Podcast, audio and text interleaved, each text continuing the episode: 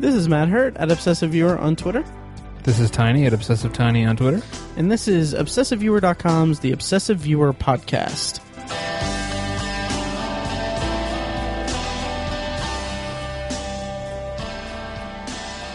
Welcome to the Obsessive Viewer. We're a weekly movie and TV podcast that covers a specific topic, be it genre, trope, movie, or show. Each episode, you can find back episodes at ovpodcast.com, find the blog at obsessiveviewer.com, and subscribe to the subreddit at r slash obsessiveviewer.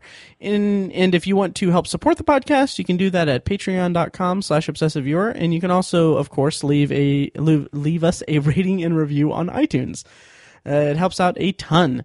So, Tiny, how's it going, buddy? Magnificently that is great to hear. Yes. We it is freezing and uh yeah. soup's cold. It's soup's cold. Yes. Um soup is usually hot. So today on the podcast, this is that was so dumb. Yeah. Um. So today we're talking about rom coms, of course, mm-hmm. as as teased in our last episode.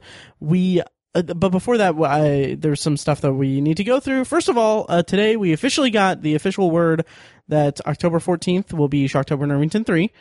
Sweetness. Um, yes, and we've actually reached the point where um, like I sent I sent the email to to the Irving Theater, and they're like, "Yep, I I inked you in there last October. Looking forward to it." Awesome. So like we're we basically have that Friday like locked down for the foreseeable future. Nice. So yeah, so that's good. Um, anyway, I want to share this uh this uh this email from from Yasmin, who I referenced in OV one fifty one. Um, she's a longtime listener of the podcast. She's actually the one who recommended Letterboxd. So thank you for that because that's freaking awesome. It is. Yeah, which by the way, I've I've added lists for. I don't remember if I mentioned this last episode, but I made lists of my entire DVD collection and my entire Blu-ray collection. Right. Yeah, which I just added two new Blu-rays to it, uh, Whiplash and Nightcrawler. So Awesome. yeah, so so yeah, it's kind of rare for me to buy physical media Yeah.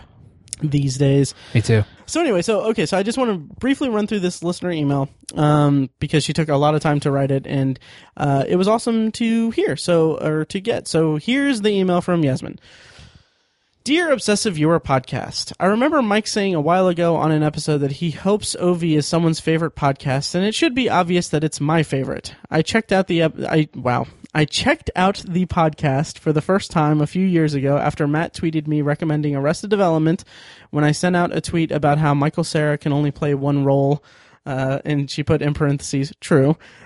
uh, I doubt I would have watched the show out of my loathing for Michael Cera. I actually re-listened to some episodes years ago after I listened to all the eps that you'd released, around 10 to 15 episodes at that time, which I never do with podcasts. I guess it's because I don't know anyone in real life who loves film and TV as much as I do, so it's great hearing your guys' opinions and recommendations. For example, Boardwalk Empire. I'm not sure whether I'd have watched the show if I hadn't heard about it on the podcast. Also, thanks for recommending Sleep With Me podcast. I should probably stick to listening listening to that when I'm trying to fall asleep, as I've stayed up listening to OV 151. And I'm embarrassed to say that I'd never read a Stephen King book until 2014 when I picked up Carrie after hearing Matt talking about King. Hope you guys continue the podcast for more years to come. Uh, longtime listener Yasmin. P.S. Thanks for all the completely useless information on Adam Sandler. Oh, you're welcome. You're very welcome, we Yasmin. suffered through that. Just for you. Yes. So so I was I was just super jazzed about that email because I mean, like she's one of our more outspoken uh, uh, listeners who contacts us via you know Twitter and and uh, Facebook. Facebook, Instagram, and uh, um, Letterboxd. The the thing that she recommended us get. Um, Yeah. So, but it, it was just really nice to to hear that, and we hope that we don't disappoint you or any of our listeners in the future. And we encourage everyone to email us. Uh, you can you you you know where to email us. It's in the show notes, all that stuff. Right. Um. So yeah, having said that, should we do a brief rundown of some news items real quick? Let's quick? do it. Okay. Uh, so we're recording this like a handful of days after the Super Bowl. Mm-hmm. And uh, what did you think of the trailers that came out? I have a list of six here that we can run down really quickly um, throughout them because a lot of them are ones that, uh, well, a few of them are ones that I talked about with uh, Fecus in uh, our bonus episode about trailers recently. Uh huh. So, first up, how, Gods of Egypt. What do you think of that? Because it comes out in a couple weeks, and Yeah. Uh, I could not be less interested in it. Right. um, it looks, it, it's just weird. It looks like more of the swords and sandals stuff Mhm. that's really died out about a decade ago. Um, Gladiator kind of kicked it off, and Right. it's I, I'm kind of sick of the genre, really. Mhm. Um, so it, it, more whitewashing of Yes. stuff again, which Ugh. is pretty. It's just so egregious It anymore. Um, Shameless and just Yeah. ugh. It's pretty bad. It's also it's directed by uh, Alex Proyas, who directed Dark City and The Crow. Oh, okay. Yeah, which I mean, those both are aesthetically pleasing, but I didn't. I wasn't too crazy about The Crow, so This does not look to be in his wheelhouse, really. not so much. Weird. Everybody And- needs a paycheck, I guess. Yeah, and I. It's it, it might be because of the 300 this is Sparta meme and everything, but I can't I just can't get excited about seeing uh Gerard Butler in that role in a sword and sandals movie Yeah, like- me either. at all. yeah, Um, I don't really have a problem with Gerard Butler, but I, I, did, I don't care. right. Yeah. And it's funny because he he's going to be in um uh the sequel to Olympus Has Fallen, London Has Fallen here in a Uh-huh. couple weeks. And like I mean that looks like just kind of a garbage, you know, throwaway action movie. Yeah. Which the the first one was kind of a nice at points kind of a nice throwback to like um Kind of fun. yeah, kind of like 90s that that 90s era of action movie that was very prevalent in the 90s. Yeah. Um, but this one, in the, the trailer for the for this one for London Has Fallen has the has the has the line at the beginning of the trailer that makes me kind of want to see it, where uh where Gerard Butler's running with the president, like you know, for a jog with Secret Service all around and everything, Yeah. and then uh, Gerard Butler turns to the turns to the president, uh, played by Aaron Eckhart, I think, uh, and says. This is a heck of a presidential run. so, Oh my god. or he might have said presidential race, but Oh, that's funny. yeah, so like I'm I'm gonna have to see it now. But Yeah, I'm gonna see it at some point, but not in the theater. yeah, yeah, Well, I I will. Um, I'll make you review it for the podcast. Nice. Um, no, uh, so okay, so we're running long with all this. Let's let's just run through some of these other ones. Um, really, the only one that I want to talk about is the third one on the list. But let's let's save that for last and just talk about briefly each one of the next ones. Ten Cloverfield Lane. Have we talked about this at all? Not much, I don't think, at Okay. all on the podcast. No. Yeah, it's uh, man, I'm excited for it. I really am too. hmm I will see that in the theater. Yep. Oh yeah. that's gonna be great. Yeah, uh, that and then uh, Independence Day Resurgence is a movie that me and Feckus talked about. Um, what what's your take on it? We always knew they'd come back. yeah, I, God, the move, the first movie's just so much fun. Mm-hmm. Uh, it's it, it is kind of over the top and, and silly, but just in such a such a well done way. right. Um, you care about the characters and everything, and so I think they're going to be able to carry that into a sequel. Mhm. It's been a while. It, it- there's a very good chance it could suck, right. um, but I have high hopes for it. yeah, it, it'll be fun summer popcorn. Yeah, Um, then Captain America: Civil War looks you know great. Um, yes, it does. I really like the Super Bowl spot, Really? the thir- like the 30 second trailer, Right. because it just it showed so much more. hmm Um, kind of showed you all the characters. right. it's pretty cool. The lineup of it. I love the the hashtags uh, during the um, credits. I guess credits. Yeah. um, that but um, yeah and then uh, the big one the big one i want to talk about tiny the secret lives of pets um, I knew you were gonna say that. yeah i just i love this concept for for a movie and it's, Yeah. it looks like it's going to be charming as hell so Oh, totally. i'm looking forward to it Yeah, me too. um, and then finally uh, you know his name tiny it's jason bourne the movie Oh yeah, Jason. Bourne. Yeah. did you see this trailer yeah, I did. okay uh, yeah what do you, what's your take on it because it's the fifth bourne movie matt damon's back Yeah, I really love this series. Mm-hmm. Um, I own the trilogy on Blu-ray and DVD, and like it's one of those things I rewatch like every year. nice Um, I, I love the original trilogy. It's it's awesome. Um, and so it looks to be in the same the same vein level Mm-hmm. of quality as as those movies. So as long as it maintains that quality, I'm I am all for it, and I'm looking forward to it.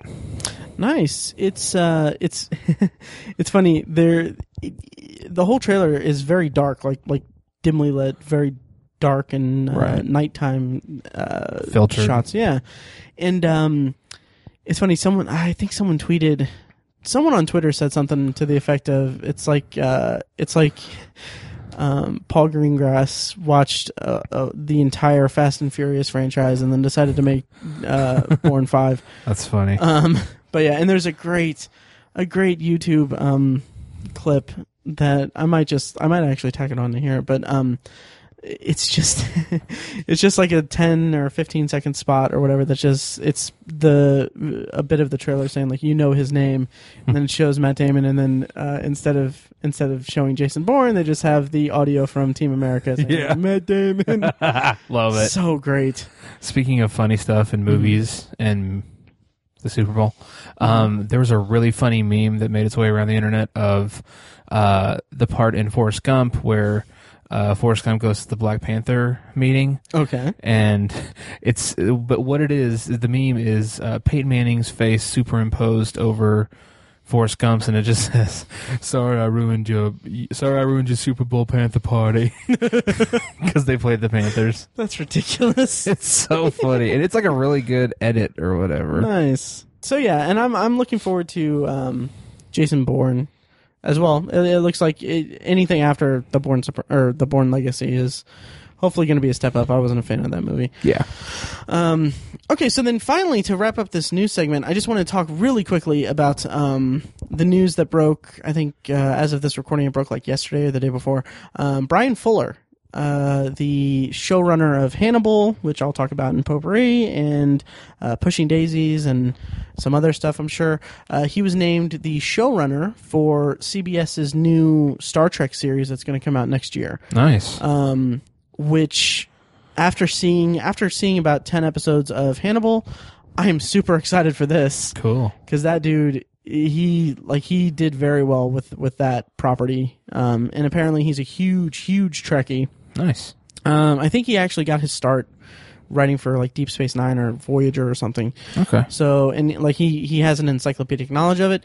The only thing tiny about this is that it's not going to be airing on CBS. It's going to be on CBS's All Access digital streaming service, which That's weak. it is. It it has me nervous. Apparently, from from my research, it's five ninety nine a month, which that's not that's not a problem for me because I from my thinking is wait for the season to air or be loaded, pay the five ninety nine.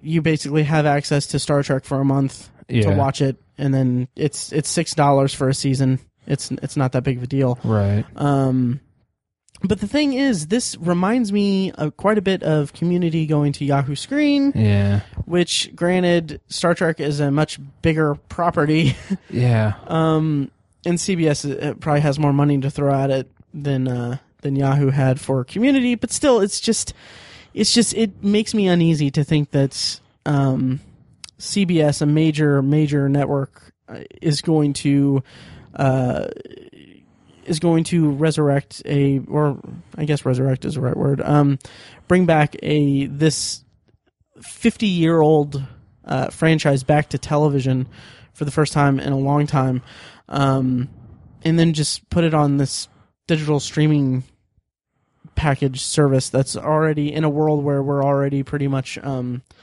uh, diluted with uh, uh, or oversaturated oversaturated with different streaming services. It's it's just it's I don't know. It makes me uneasy, but Bryan Fuller being attached to it may, gives me a lot more confidence.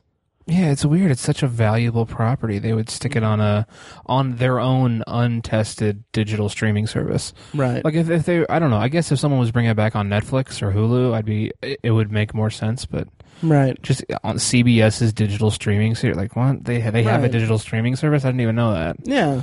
So uh, yeah, that's that does not inspire confidence. Right. Yeah. So I mean, who knows? Uh, we'll we'll check back in like a year or so. Yeah.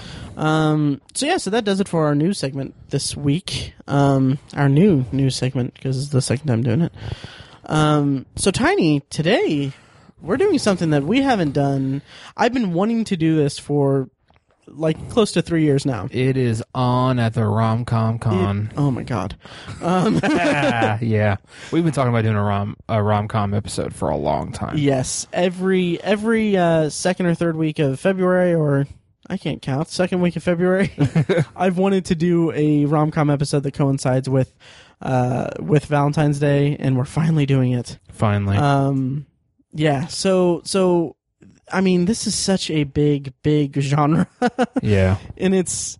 And, and it's been a while since we've done a topic episode like this, so bear with us here. Um, romantic comedies. This is a very broad topic, um, incredibly broad. And what we're doing here is we have a list of a master list of several, several, several movies, uh, divided up into a few different categories. Um, for it, like we have uh, a very short list of classics that we're going to touch on for for a second, and then we're going to go into more formulaic epi- or formulaic entries in the rom com genre, and then we'll end it with some fresh takes or unique spins on the genre. So that's a, basically our rundown for it. But before we get to that, I kind of want to talk about the romantic comedy as a property, as a genre, and how we feel about it. Um, I, for one, am a very outspoken uh, supporter of the rom com genre. Um, although, although apparently I have a history of telling like like dates that I'm I don't like them.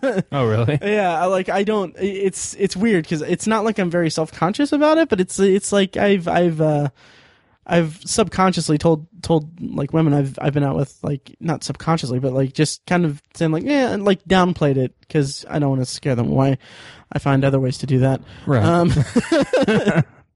but I, I'm, I'm just such. Uh, there's something about the romantic comedy that I just love. It's, I mean, it's hard to put my finger on. It's kind of the reason why I, I love, I loved How I Met Your Mother because it felt like a, a complete 22 minute romantic comedy movie most weeks. Um, and, and in theory, it was supposed to be a one giant romantic comedy, but hmm they kind of fumbled it at the end there. Yeah. Um, but for movies, it's just it's something that it's this is probably the most I, I want to say approachable or the most uh, playable kind of movie. It's kind of a good background. A, good rom com is is a good background movie. There's some that aren't that great, but it's always like. Even if it's following the standard rom com formula, it's still, I mean, it's still somewhat pleasant. You can find pleasure in it Oh, yeah. um, here and there. Um, so yeah, so Tiny, what? How do you feel about rom coms? Uh, I'm a big fan as well. I, Nice. un- unabashedly, I think it's. I don't think there's anything wrong with loving rom coms because there's.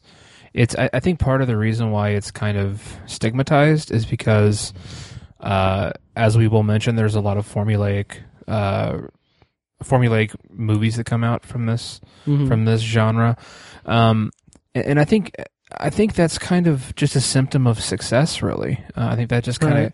you know when anything when any kind of genre or, or style becomes successful, you get a saturation of it, and and that leads to quality issues.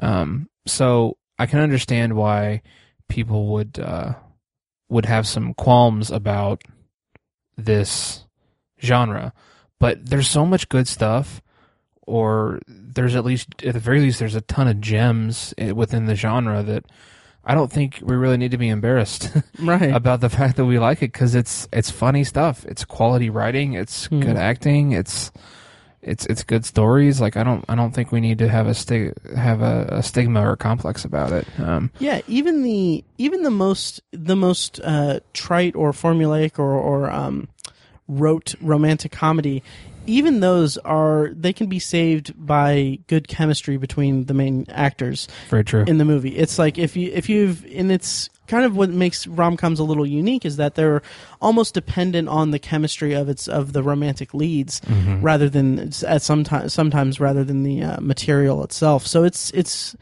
it's kind of unique in that sense, and it's. I mean, when you have good chemistry along with good writing and good direction and and uh, a, a fresh take on it, it, like it can be magical. Like one of these movies may, I, I, I, I don't do like top 10 lists or anything. I Mhm. actually, I actually, slight tangent. I'm thinking that when I eventually, and this is way down the line, when I eventually go through my entire backlog of my journals for, for movie watching, uh, and add it all to Letterboxd, I might take a, uh, I might use that data and compile like a, like an actual top 10 favorite movies list out of everything because Cool. because basically they'd have to all be there because if i have top 10 if i have a top 10 list of my favorite movies of all time there's no way that i'm not going to have watched them in the last five years Yeah. True. so true. but yeah um but having said that, like there's one movie on this list in particular that is uh would without question be on it. Um is one of my favorite movies. So yeah, so rom coms. We're Yeah. we're here we're here to I I wonder what it is about the genre that's appealing to us. Is- I mean, Well, I'm a hopeless romantic tiny. I just I love love, Matt. Right. I love love. Okay, and I love to laugh. but no, I mean I, that sounds cheesy as hell. But it's you know I think everyone's looking for companionship in some Sure. respect, and there's it's relatable. It's just Mhm. relatable. Most people have had silly dating mishaps, or they've had really deep heartbreaks and stuff like that. It's just it's a relatable subject. my life is a rom com tiny. Is it? Who does the score? Not me. Oh God. I'm Oh, gonna make a note of the time on there because I might need to cut that out. No, you should leave it in. I probably will. That's beautiful. oh man. Anyway, Anyways, so let's go. Let let's let's talk about some classics. Really. let's do it. Um. Jesus Christ. um, anyway, so so I have a list of four classics here. It, it's worth it's worth a caveat that I I didn't I haven't had a chance to I've never watched Pretty Woman. Me either. um, which is you know a classic in its own right. So so it's omitted from this list um, shamefully. Um, if you want to berate us about our Shameful. exclusion of it, yes, Shameful. please email us about that. But um, but yeah, it's but we have four classics here, four classics here, and I'll I'll just run through them really quickly, and then we can talk about them. We can talk about these point by point, really, but I'll just run through them really quickly for the listeners. Annie Hall, When Harry Met Sally, Sleepless in Seattle, and Notting Hill. Hmm So let's start with Annie Hall. Have you've seen this, right? Yeah, I have it on DVD. Oh, nice. Yeah. I need to buy it too. Um, I I've talked about this before because I think last last year or a while ago, Mike, our co-host who's on sabbatical from the podcast, he uh, watched it for the first time, and while I'm I'm not too familiar with Woody Allen's work overall, and he has a just bun- a lot of work to get through. Yeah. Um, I've heard really good things about Midnight in Paris. I really need to see that. But um, Annie Hall is just it's it, speaks to me as because for the from just from the outset you have Woody Allen just speaking to the audience, um, saying that. Uh, just talking about how he and Annie broke up and how he's going through like it's basically uh, him talking it's him soliloquy so, soliloquizing I don't know if that's a word It is now. I like uh, it. it is, yeah. he soliloquizes all over us that he's going through a breakup and recounting the. I don't know where that came from. um, he's he's talking about the breakup and how he basically basically spewing out his neuroses at the audience, and it's it's like it's one of those scenes that I think is a great a great great um, opening scene to a movie. Uh-huh. it's just it's am- amazing. I remember the first time i saw this movie actually. I think i rented it from google play. It's been it was like a few years ago actually and i remember like seeing that. This is the first i'd, I'd seen. This may have been the first woody allen movie i'd ever seen e- either or as well. But um i remember seeing that scene and then once it ended i remember like like before it even went to the went to the movie i i rewound it and played it again because it was so i was just so impressed by it. And and the movie itself it, it's i mean it's it's charming. It's and and it's really good. It's been a couple years since i've seen it so i i don't, I don't really have a a fresh take on it but i i was i came away from it just really appreciating it as a uh as a pillar of the romantic comedy genre. Uh what do you think of it? Agreed. I, I think the uh, the scene you're talking about the is, is indicative of why it's such a, a, a quality movie and why people like it so much. It's just the, level of candor from the lead character is is kind of unprecedented. I mean, you're just it, it's like you're having a conversation with your buddy after a breakup. right And, and again, so many people can just relate to that, and so many people have been there and know what it's like that you're automatically interested. You know, everyone wants to know, oh, who's who's dating who and who who just broke Right. up. It's it's it's juicy gossip, but it's intriguing, and mm-hmm. and and that scene, and really this whole movie has that feel to it. It has a it has a a high level of candor and, and, and inclusiveness that really speaks to the audience and and, and it's just funny. I mean, Oh, it's yeah. a funny movie. The Yeah. um, um, the part where they're trying to cook the lobsters. right. It's just iconic. it's just a classic. It's Oh, just yeah. a, it's yeah, it's an iconic Oh, scene, and it's I think that's that's one of those things that I think when people think of like an ideal level of comfort and uh, an, an ideal relationship to have with someone, you kind of think of a situation like that where Right. things are going horribly, but you're laughing. hmm That's just it's just a really great scene. It's a classic great. for a reason. Yeah, I need to. I need to revisit it. I need to own it. Um, Yeah. and everything. Um, the next on the list, also worth mentioning, Annie Hall is not the. I'll I'll go through probably not each one, but um, I'll say that Annie Hall is not the one that is one of my favorite movies of all time. Okay. So the next one is When Harry Met Sally, hmm which I just recently. This is one that I was able to rewatch uh, recently, and man, just this movie. Like I remember seeing it for the first time um, a, a long time ago, and not really being too crazy about it.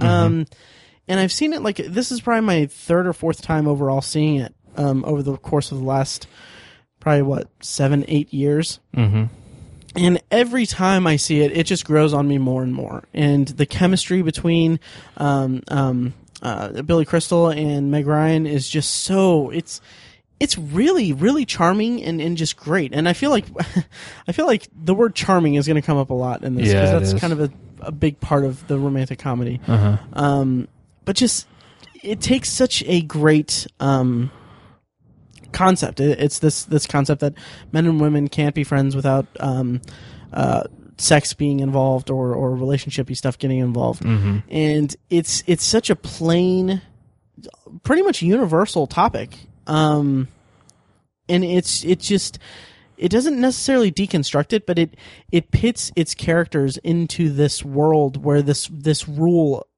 resides and it's it's just seeing them growing closer together and it's just a really well made movie and then of course uh, i mean it's worth mentioning that seeing meg ryan in this recently it's like this is the most charming woman i've ever seen Yeah. it's like she's freaking adorable and she plays the Mhm. part so incredibly well Yeah, she's she's like idyllic hmm in this Yeah. in this movie. Um, yeah, and I agree. I love when Harry met Sally. Probably my favorite of the classics we're mentioning is Nice. when Harry met Sally. I've I've been a big fan of this movie since I was a kid. Um, I remember seeing this when I was too young because the iconic scene where Mm-hmm. she does the fake orgasm in the restaurant. Uh, I was like eight or nine. I was like, "What's why don't what's happening?" I just had no idea what was going on. Right. I didn't know what that was. Um, but years later, it's even funnier to me because I just picture eight-year-old me being having no idea what's happening, and it's it's just even funnier to me. So it's just kind of personal, I guess. Mhm. Um, my relationship to the movie. I've been a huge Billy Crystal fan. Again, probably earlier than I should have, given the the level of maturity in his comedy. Um, I loved him as a kid, and he's. I remember a couple years ago he did an HBO special about uh, oh about yeah his father passing away. Right. Um, and it was one of the best shows I've ever seen. Like it brought me to tears, and I Mhm. laughed my ass off at the same time. nice He's just a, a wildly talented man and just hilarious. Um, so I, I I think they tapped into his talent in that movie wonderfully. Um, he's charming as well as Meg Ryan. So Mhm. it's just an awesome movie. nice yeah i uh, of course i agree with all, all of that And Um, to your point again, perfect chemistry. Oh, absolutely. Yeah. Oh, yeah. Um, yeah, and then we have this one I haven't seen in a long time, and we can probably double this up with. I don't know if I don't know if it's uh, if if the not sequel, but if if its counterpart is really classic worthy. But um, Mhm. Sleepless in Seattle and You've Got Mail. Okay. Um, Sleepless in Seattle. I remember my memory of this movie. I haven't seen it for a few years now, but um, I remember growing up. I remember it being like my mom's favorite movie, and I, and I feel and I feel like that's I feel like that's that's something that people will be able to relate to because I feel like romantic comedies like are every, romantic comedies. One of them is always someone's mom's favorite movie. Yeah, usually. That's like the tagline for the genre. and Sleepless in the Seattle was my mom's favorite movie. Yeah. Uh, growing up, me growing up. Um, and I just remember. I mean, there's I, like I don't I don't remember much about it from seeing it, but I do remember like iconic scene, scenes from it. The scene on the uh, Empire State Building. It's just. The chemistry between again Meg Ryan and and Tom Hanks. Tom Hanks is like he's magnificent in everything. So, um, do you have you seen it recently? Do you have fresher a fresher take on it than I do? I really don't. I for some reason this movie and I never connected. Really? Uh, not and it's not because I have criticisms of it or I did, I thought it was a bad movie. I just I don't know. I think I was just never in the right place whenever I saw it. I think I've seen it like twice, Mm-hmm. and it neither time did it really grip me. Um, but again, I'm not trying to take anything away from it. Uh, I really just need to see it again as a as a um, as an adult and everything. Uh, same thing with You Got Mail. Mm-hmm. Um, that one I think I'm a little critical of. I, I saw that one for the first time. Actually mentioned it on the podcast. Yeah. Um, the format in which I watched it was less than ideal. Right. It was on TV. It was on TV, With like with commercials, breaks. and yeah, it was with a bunch. I was with family and stuff. Mhm. So, um, but I, I wasn't as crazy about You've Got Mail. Mm-hmm. Um, I really just need to see both again right. to really have a, a solid opinion on them.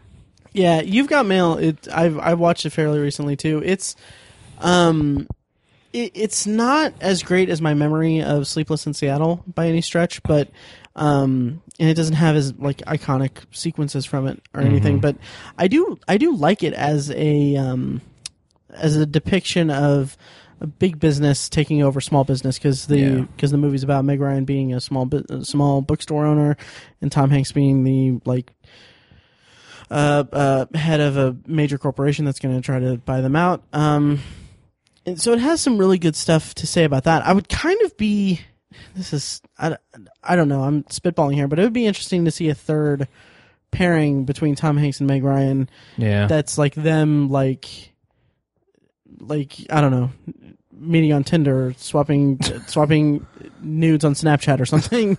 Just something to show the evolution of the technology because Sleepless, in Seattle was radio.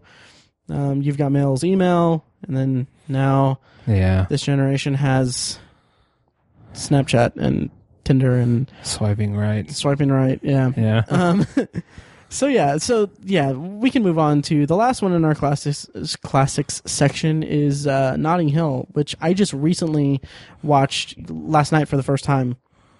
Um, it's it was a disappointment to me. oh, really? Yeah, and it's it's very well regarded. Um, I couldn't get past the uh fr- from the beginning. I couldn't really get past the um the the it, there's a bit on Family Guy where they it's like a cutaway gag in one of the early seasons where um uh, where Brian says something to the effect of. Remember that time you went to the movies and, and Peter got jealous and it just shows them at Hugh at a movie starring Hugh Grant called "What's My Appeal?" and it it just shows a uh, shows Hugh Grant on the screen saying like stuttering and being like, "Well, I, I don't I don't I, I, I just I don't know. I just um I, I'd like to say something, but I I, I I I just find myself so charmingly befuddled." um, and that's what was in the back of my head the whole movie. But um, I don't know. It, it's not that Notting Hill didn't have Notting Hill didn't. It's not that Notting Hill didn't have chemistry because there was some really good chemistry between Julia Roberts and Hugh Grant. Uh, Hugh Grant plays a kind of just normal normal guy who by chance meets uh, a movie star uh, played by Julia Roberts, and they kind of uh, start a romantic relationship. Um, didn't really buy the relationship though. Really? Yeah, there's uh, there's a bit of a twist partway through. First of all, it also took like 45 minutes of them meeting and building up their relationship, which it's it was kind of I don't know, it was a little meandering. Uh, like it was kind of like I'm not I I was kind of buying it and going with it and everything, but once there's a turn in the plot, when there's a reveal about Julia Roberts, it's like okay, that's all right, tough breaks. That's a tough break, you, but move on. Um, and then it just kind of the movie just kind of kind of continued on and did the standard romantic comedy thing. But I went ahead and still put it under classics because it's it's well regarded despite my uh, disappointment. Tiny, what did you think of Notting Hill? It, it I, I understand why you put it on the classics list. It makes sense because Mhm. is it is just well regarded, and Right, I think it's mentioned amongst classics. So, right. um, I saw this like when it came out, Mm. which was like what ninety seven. I think 99. 99 Mm-hmm. so i was 12 um it was over my head and i really just didn't I, I really didn't get it and i honestly do not remember it at all Really? so i. Hmm. basically i basically haven't seen it yeah There's a really great segment where basically Julia Roberts has met Hugh Grant and uh, they share a kiss, and then she basically um, orchestrates it to where he gets um, invited up to her her hotel, but unbeknownst to him, it's it's a um, a press junket for a movie she's in. so he has to he he lies and says, "Yeah, my name's William. Whatever. Um, I'm with." And then he looks at a um, a magazine on the counter, and it's a it's a horse magazine. It's like I'm from Horse and Hound.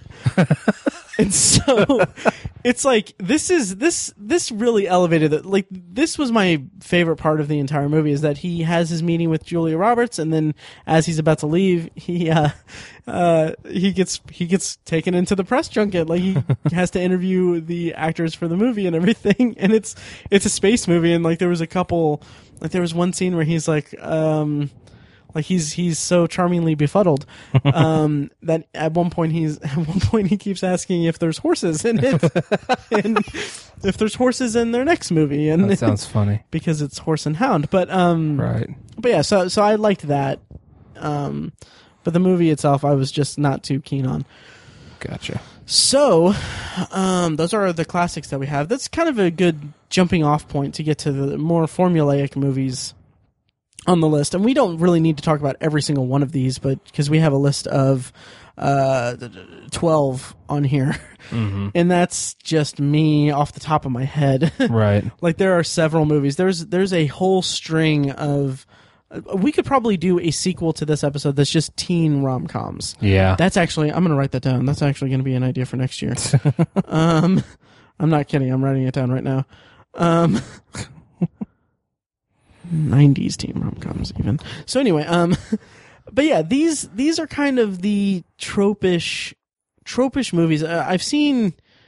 Not embarrassed to say I've seen all of them except for one, I think. But I'll just run through the list and we can talk one by one through these. These are the formulaic.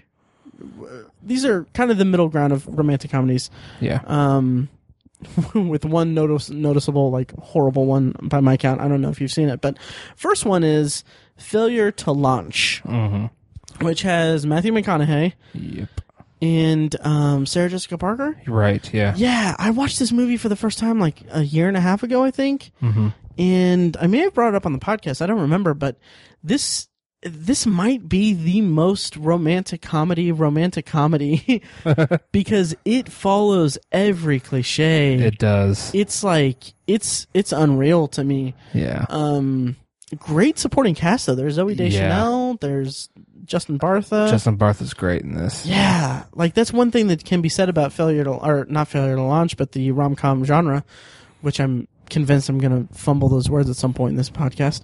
rom com genre. Um, but it's it. There's a lot of like. I don't want to say that there it's a good starting point for a lot of people, but it's it's um if you go back there's a lot of small small parts for people that have big roles or, or take big uh um uh have big careers afterwards. Yeah, it's kind of like um, the horror of comedy A little bit. because a lot of a lot of actors get their start in horror movies. Yeah.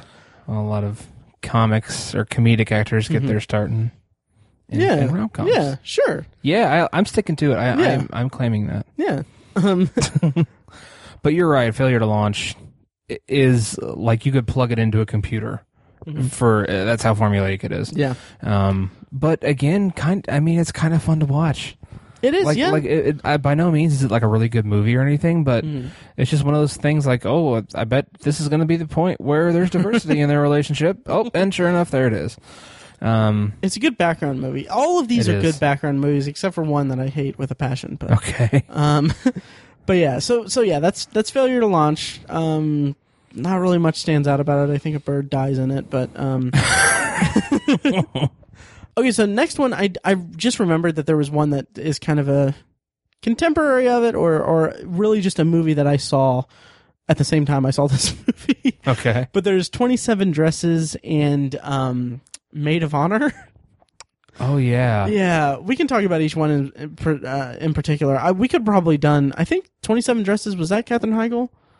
It was was Yeah. Katherine Heigl on Made of Honor. No, no, no. Um, I don't think so. I don't remember who the female lead was in uh, that, but it, both of both of surrounding weddings, uh, romantic comedies, all that stuff. Also, yeah, it, it's a it's a loose connection, but um, Made of Honor had uh, uh, Patrick um, Patrick Dempsey. Patrick Dempsey, uh, McDreamy from uh, from that Was it. J Lo? No, um, but anyway, There's only like five actresses. right, like total in the world. Whatever. that that could be in the movie. Right. but let's talk about 27 dresses first cuz it's it's we'll go we'll go point by point. I'm sorry everyone. Uh okay, so 27 dresses. I'm looking at the IMDb page and I don't really I don't remember much about it. I just remember thinking like this is uh this is a rote rom-com Right. kind of just going through the paces. It's it's about a woman who is a bridesmaid 27 times, and uh, uh, after serving as a bridesmaid 27 times, a young woman wres- wrestles with the idea of standing by her sister's side as her sibling marries the man she's secretly in love with.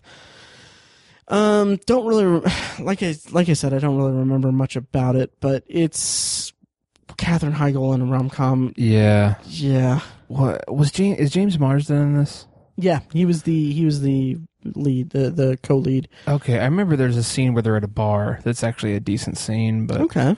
Yeah, for the most part, I don't remember a lot of this movie, and it's it's kind of you know a lot of a lot of rom coms will have this like this certain aspect of like diversity that Mhm. makes it that like that like the writer thinks they're setting themselves apart from other rom coms. Right. Like in Failure to Launch, it's Matthew, Matthew McConaughey's never moved out from his Diversity or adversity? adversity. Adversity. Adversity is what I meant. Yeah. Um, but like you know, Matthew McConaughey's never moved out from his parents' home, even though he's in his late thirties. And Right. twenty-seven dresses. She's been a bridesmaid twenty-seven times, and uh, you'll see like in in these formulaic ones, there's just like one little thing they think it's kind of different, Right. and it sets it apart. I guess in a way it does, but um, it- Yeah. it's just kind of this weird, weird uh aspect of the genre, I guess. Right, but in and then I don't know. Well, some of them I don't think that many of them really work that way because uh, Made of Honor is a male maid of honor who's in love with the bride, I believe, and then uh, the wedding planner revolves around a wedding planner. Um, let's just run through a lot of these. Yeah.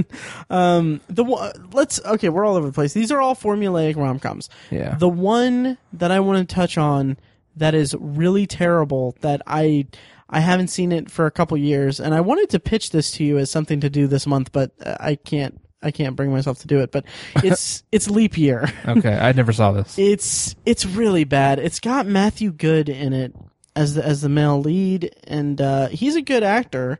Yeah. Um but it also has um Amy Adams who she's great yeah. but it's like th- the movie just did not work for me. It's um I'm going to jumble this. Okay, Anna Brady plans to travel to Dublin, Ireland to propose marriage to her boyfriend Jeremy on leap day because according to Irish tradition, a man who receives a marriage proposal on on a leap day must accept it. wow. Like that that setup, that plot outline, that that premise is so not good. so Um, flimsy. so flimsy and so it's it almost goes against it's it it almost goes against the rom-com genre like like the rules of the genre without being without the self-awareness to be able to be appreciated in some way because it's like it's it's like oh irish tradition is you know they, i'm going to propose to this guy so that he must accept on because of this irish tradition on leap day and it's like that conceit itself it's like is that really a marriage you want to you want to have no kidding. um like really That's weird. um it's also worth mentioning that adam scott is in that is in that movie and that bums me out quite a bit um but i wanted to pitch to you that we should since this since this month is the first leap year uh of the Obsessive Viewer podcast we should review that movie and then in four years review the movie again and then in four years review the movie again so every leap day we re- we release a new no. yeah i didn't think so um That's It's dumb. No. It's almost as smart as the movie Leap Year. um, and that, and I also struggled with that idea because I, uh, I I vowed I would never see that movie again because it was bad. I remember I don't remember the specifics of the ending, like what happened, but I just remember I remember the it's it's a standard rom com, so you know that the ending is they're gonna end up together or whatever. But I remember thinking like being like having a like violent reaction to it, thinking like there's no way that they should end up to like they don't that doesn't work. That that's not how it works, guys. Like these two people should not be together. yeah. So yeah, um, so I want to kind of skip ahead on this on this um list here and talk about Hitch, Okay. which I feel kind of bad. Well, I don't know if I feel bad for it, um, for putting it under formulaic because it's a movie that I I I liked quite a bit when it came out Me too. actually, and I think I own it. I, I know you do because I borrowed it from you.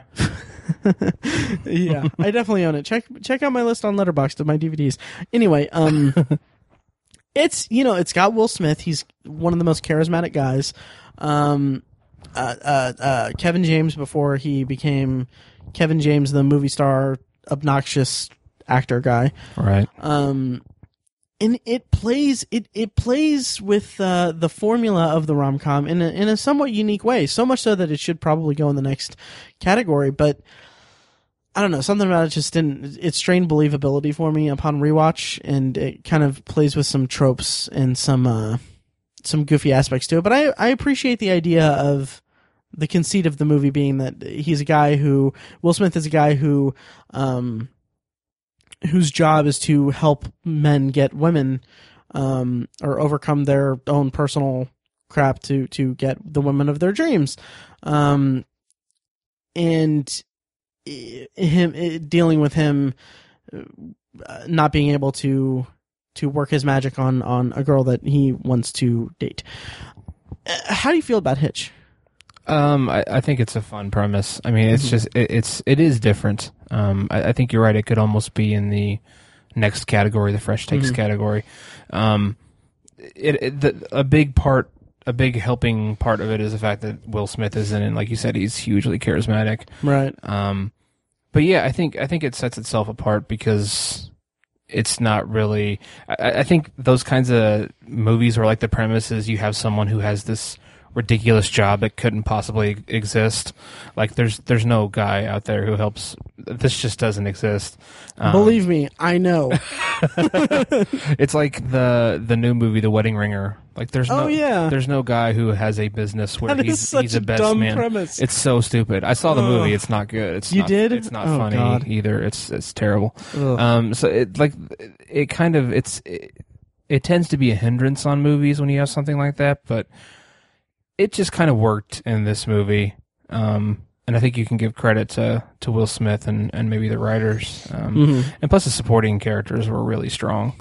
Um, it had Yeah. a it had a sub sub good subplot and and sub characters who really right who really moved it along. So and it also did play a good like uh balancing act between Kevin James's story with I can't remember the actress who played his love interest in it, but him kind of trying to get trying to get the woman of his dreams, who's this way out of his league, way rich woman who's un- unobtainable to him, while also while also juggling the plot line with with Will Smith trying to get it was was it Ava Mendes? Ava think it was Mendes, Ava yeah. Mendes, yeah, um, and and failing spectacularly.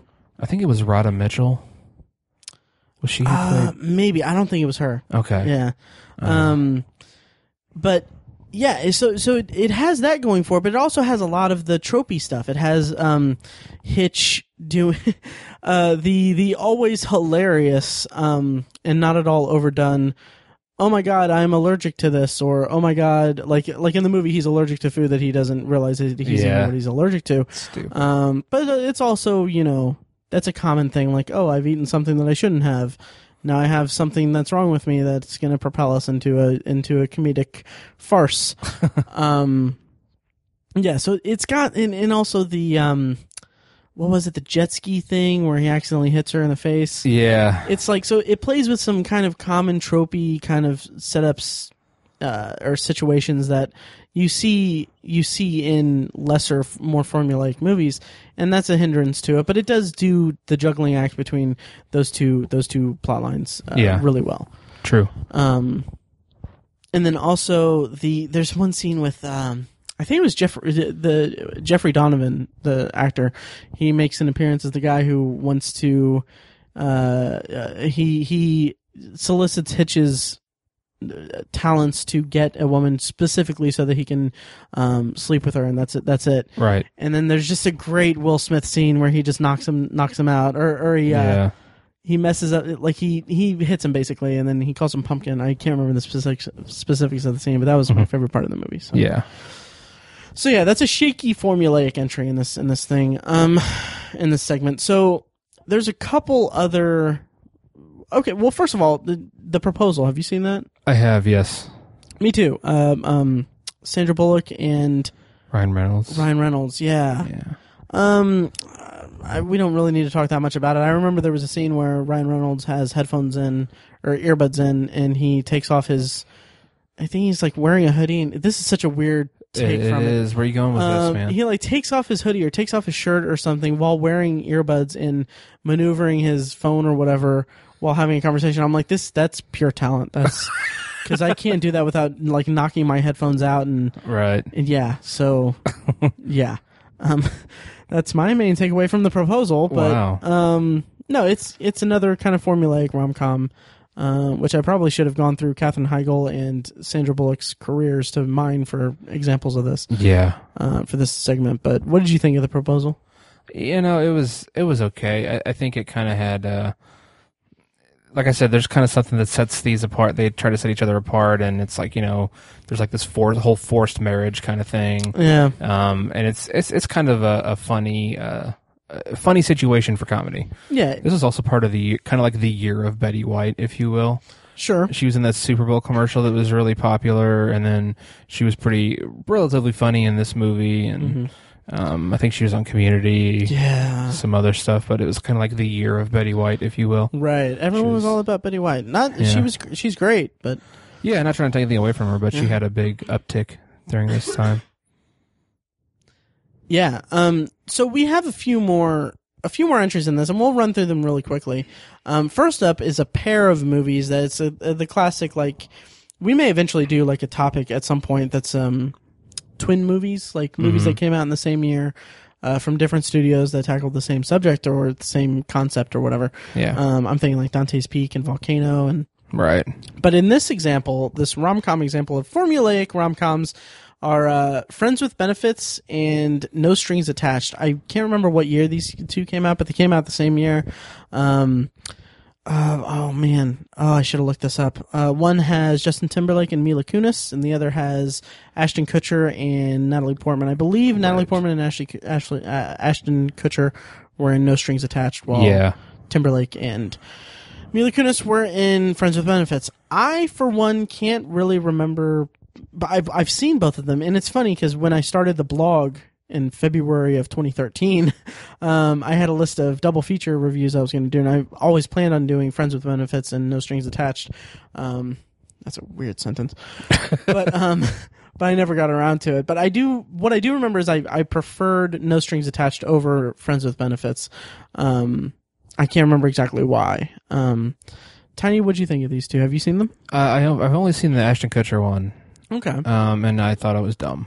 Really? Pretty dumb. Yeah, I, just, I didn't care for. I, I don't like Okay. Ashton Kutcher, and I'm not Sure. actually. I'm not really that big a fan of Natalie Portman either. Really? So Interesting. Yeah, Um, yeah, I just remember I remember buying into their relationship a lot better than Justin Timberlake and Mila Kunis gotcha. in Friends with Benefits. But yeah, and then finally we have a group of four movies that two of them I debated on having them in the formulaic uh, thing. By the way, we've not gotten to one of my favorite movies of all time yet. Gotcha. Uh, for those keeping track still. Mhm. Um, but uh, it's we'll start with kind of the the granddaddy of the of this concept or this format. But Love Actually, it's a movie that takes different um um uh, uh, what's the word I'm looking for? Different storylines and intersects them, and Yeah. and it's it's almost like an anthology movie of different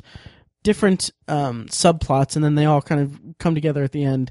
It's all along the same kind of um, uh, um, theme of, of love and, and all that. And I, for one, love. I I, I actually love Love Actually, Tiny.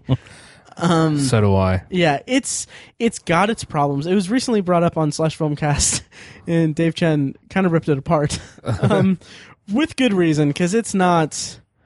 It doesn't really hold up unless you're watching it just for the pure joy of it. Um, it doesn't hold up if you don't have joy in your heart. Yeah. Um, no, um, that's just a joke. But anyway, um, Love Actually is fantastic. I, I love it despite its faults. There's like the, the clear, the biggest fault of it is Andrew Lincoln's subplot with, um, Andrew Lincoln is in love with Keira Knightley, who is married to his best friend Chiwetel Ejiofor. yeah. Um, and it's just it's the way that that co- concludes is like so, like wow, wow, Rick Grimes, you're a despicable person. um, do you remember how that ended? I, I do the thing with the the the poster board. Like, what if, what if Chiwetel Ejiofor had answered the door, man? Yeah, exactly. like really i like to imagine that he has he, like he he had on the uh, the opposite side the other side of each one. Like a completely different thing that would have that would have been more applicable to their friendship. Like hey congratulations on being married. Congratulations on booking 12 years a slave. Your future um oh he didn't i don't think he won the he didn't win best actor but um your future oscar nomination. Yeah. i'll be in atlanta rick grimes. Um so dumb. But anyway. I'll beat it later. oh man, I I think what I love about the movie, uh, I I love this movie unequivocally. Mhm. Um, I, I think I love the fact that it's it, it's it showcases how love means different things to people. sure Because like, there's the one dude who just wants to get laid. right He like he goes to Wisconsin just to get laid. like what? Um, and then you have the whole Rick Grimes thing where you know he's willing to wait or whatever. I Mhm. don't know whatever he says. Um, uh, Liam Neeson just wants to kind of. I think he wants to kind of he wants to connect, to his yeah. son in in the wake of his his wife's death. Mhm. Um, that could have been its whole like its own movie. oh, absolutely, Um, absolutely. but yeah, and and there's so many different subplots to this that I I just I loved. I, I like. I mean, who doesn't love uh jaded rock star um um um Bill, Nighy? Yeah. Like it's just I I don't know. That's just so again. Here's that word charming. Yeah. Um, it's it's just so so much fun. Also, it's a holiday movie, so you got that. You got Hugh Grant as the prime minister who is attracted to his assistant, and they have this whole oh, oh I'm so charmingly befuddled um yeah. kind of meet cute and everything. And it's it's just it's it's it's fantastic to me. I love it. It's uh, yeah, I love it. Yeah. I, and I won't apologize for it. No, no, I damn well won't either. However, that kind of gave rise to the different interconnected um, vignettes, anthology movies that came to light after that. I'm thinking more uh, Valentine's Day and New Year's Eve. Yeah. And both those movies I saw once um, with the express, like, I, I went in. I went in primed to enjoy both of them. Like, Oh, really? yeah, because I'm like, this is right up my alley. This is this is like this is like two more Love Actuallys, and uh, it's it's n- neither one of them really worked for me. I may need to revisit them, but um, yeah, they they just didn't work for me. Um, the, I'm trying to think of the different the different plot lines in each one, but I'm I'm kind of struggling. I know Valentine's Day had your favorite actor Ashton Kutcher. Um, yes, it did. hmm um, and I want to say Anne Anne Hathaway. Okay. I yeah. think she was in it as a as a sex call operator person. okay. Um, but yeah, it's you know I I I liked the Family Guy episode parodying um uh, uh, uh, Valentine's Day more than the actual movie. Yeah. Um, I, I went into both of these basically with. Uh, I basically thought I can't wait to hate these. I, I just they seem so derivative of Love Actually that I just Mhm. couldn't. I couldn't get into them at all. Um, and they lived up to that to that premonition. So I, I'm not a fan of either of them. I don't. I think I watched New Year's Eve just to watch it. Is that the one Mhm. with Taylor Swift and Yes, Taylor Swift Tay-Tay. yeah, Uh, Tay Tay, um, Taylor Swift and Taylor Taylor, Lautner. Lautner. Yeah, um, I remember alive. Taylor Swift played like a a, a peppy cheerleader, yeah, and um, it also has Zac Efron. Um, that's right. Yeah, um, I almost said friend of the show, Zac Efron. He has no connection to this podcast whatsoever. yeah. Um, he played like a male male uh, courier who forms an attraction or, or or a friendship with um, I can't remember who an older actress, um, in the movie. Yeah, But I don't know. I, Yeah. I it was all forgettable to me. right, it's funny that we both had different, very vastly different ideas going into it. Like Yeah. you were primed to hate it, I was primed to love both of them. Um, but it wasn't. Man, that would be a great name for a rom com. Prime to Love. oh, that'd be awesome. Uh, Oh God, we should. I'm gonna. I'm gonna. I'm gonna keep that in mind for our next fake movie game. um, oh my god.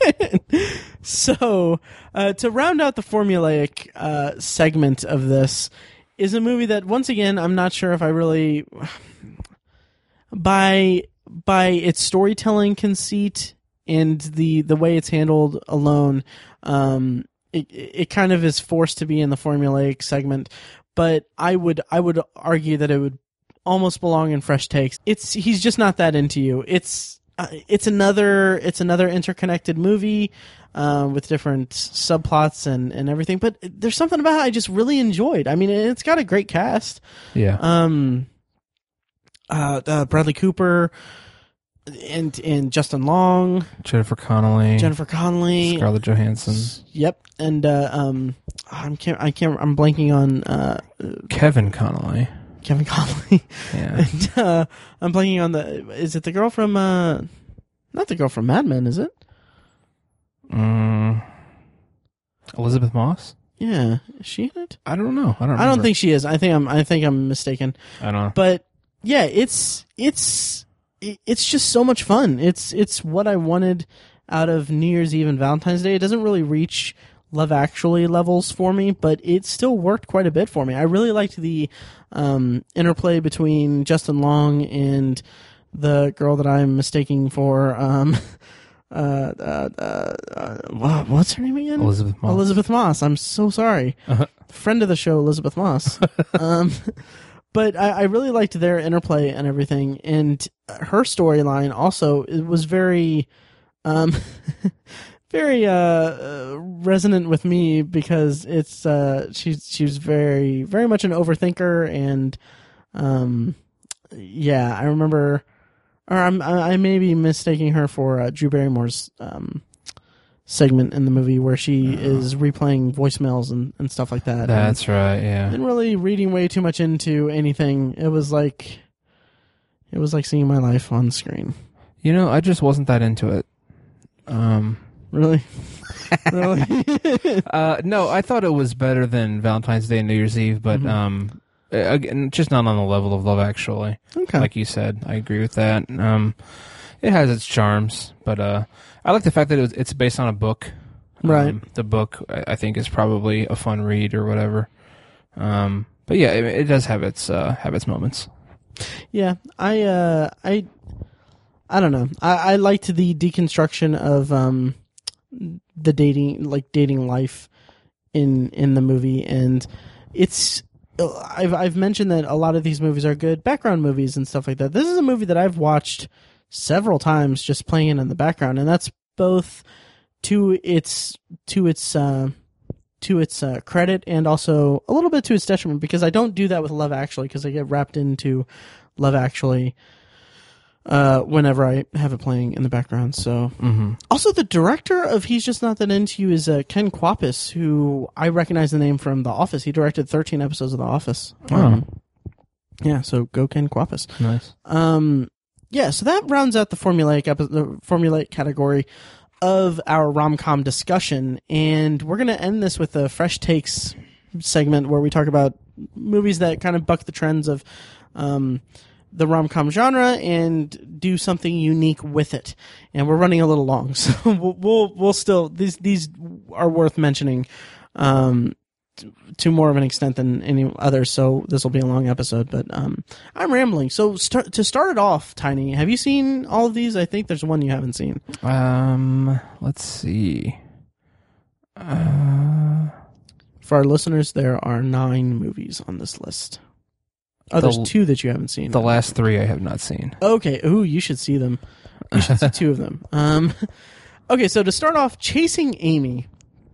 This is probably this is one of the one of the few movies I was able to rewatch in time for this episode, and I swear every time I see it, I'm convinced Kevin Smith's best work. Yeah, Um, I think I think you might be right. Yeah, it's it's just so much more mature than anything that he'd done before that. Um, not to say that they were too immature or too too bad. It's just I loved seeing that growth uh, as a director from him at that point in his career. And also just the the way that it's handled is just such a such a uniquely Kevin Smith spin on the romantic comedy and it played perfectly by by all the all the actors. Like I mean, he's his dialogue is fantastic, and um, I, think uh, I I, I want to say that it was um. I, I don't know. I can't credit what podcast it was because I'll, I'll if I get it wrong. Uh, I want to. It might be Midwest Film Nerds podcast, but um, someone on a podcast recently said that Kevin Smith's dialogue is like, um, I think they said is like is like the dialogue of people on internet message boards who can who can really craft what they want to say. Yeah, it is. Um, and that's that's definitely that's I definitely agree with that. And Chasing Amy is no different, and it works to the movie's betterment because it it gets the point across in all the um all of the um uh, motivations of each character come across very well and and there's a couple scenes like there's the scene in the rain between Joey Lauren Joey Lauren Adams and Ben Affleck that's just freaking amazing. It really is. it's uh yeah it's just such an inventive it's it's kind of an inventive twist on the when harry met sally uh, trope or or setup. Because it's it's two friends who are um a, a man and a woman who are friends but and one's in love with one of them but one's a lesbian uh hilarity ensues Yeah. it's just it's such a unique twist on this on this brand of romantic comedy and it's it's done extraord- extraordinarily well um, have you watched it lately I haven't watched it lately, but I, just sitting here thinking about it makes me want to watch it again because it's just so funny. absolutely and it's just it's like I don't know. It's it's just so incredible to watch the transformation that takes place in the movie and the the the evolution of the evolution of the the primary relationship throughout the movie. It's just right just so fascinating to watch. Um, and and it has this this really great coming of age aspect to it that I that I Mhm. think is is really charming. Um, I, I agree. I think it's Kevin Smith's best work. It- It's it's uh, definitely his most accessible work. Um, I I really love the movie. I think the performances are awesome and, and the writing is just top notch like it just the pacing's perfect. Like the each scene builds on the previous one just immaculately. Hmm. I think it's a really well crafted movie. It really rewatching it which by the way small tangent uh, we talked about in our our year in review episode that none of us had watched um, many movies in our collection like from our dvd collection yeah I own this movie and I still streamed it on Netflix because I didn't feel like getting up and well actually it's not even so much that I didn't feel like getting the disc out and watching it on a disc because I have the Criterion DVD of it. It's just it, it's so second nature to me to to check something on a streaming uh, platform that I don't even think about my collection really. me too Um and it's kind of that's that's a shame. it's convenient Exactly. and and really the netflix transfer probably looks better than the dvd copy Maybe, maybe, yeah, probably. But then again, it does. It is a Criterion release in that in that instance. But True. a lot of times it is like it's like Blu-ray quality on on Netflix, and and it's yeah, it's it's spectacular. yeah But having watched it, watching it again this time around, um, man, going back to his early career, where he's where his first four or five movies were all connected.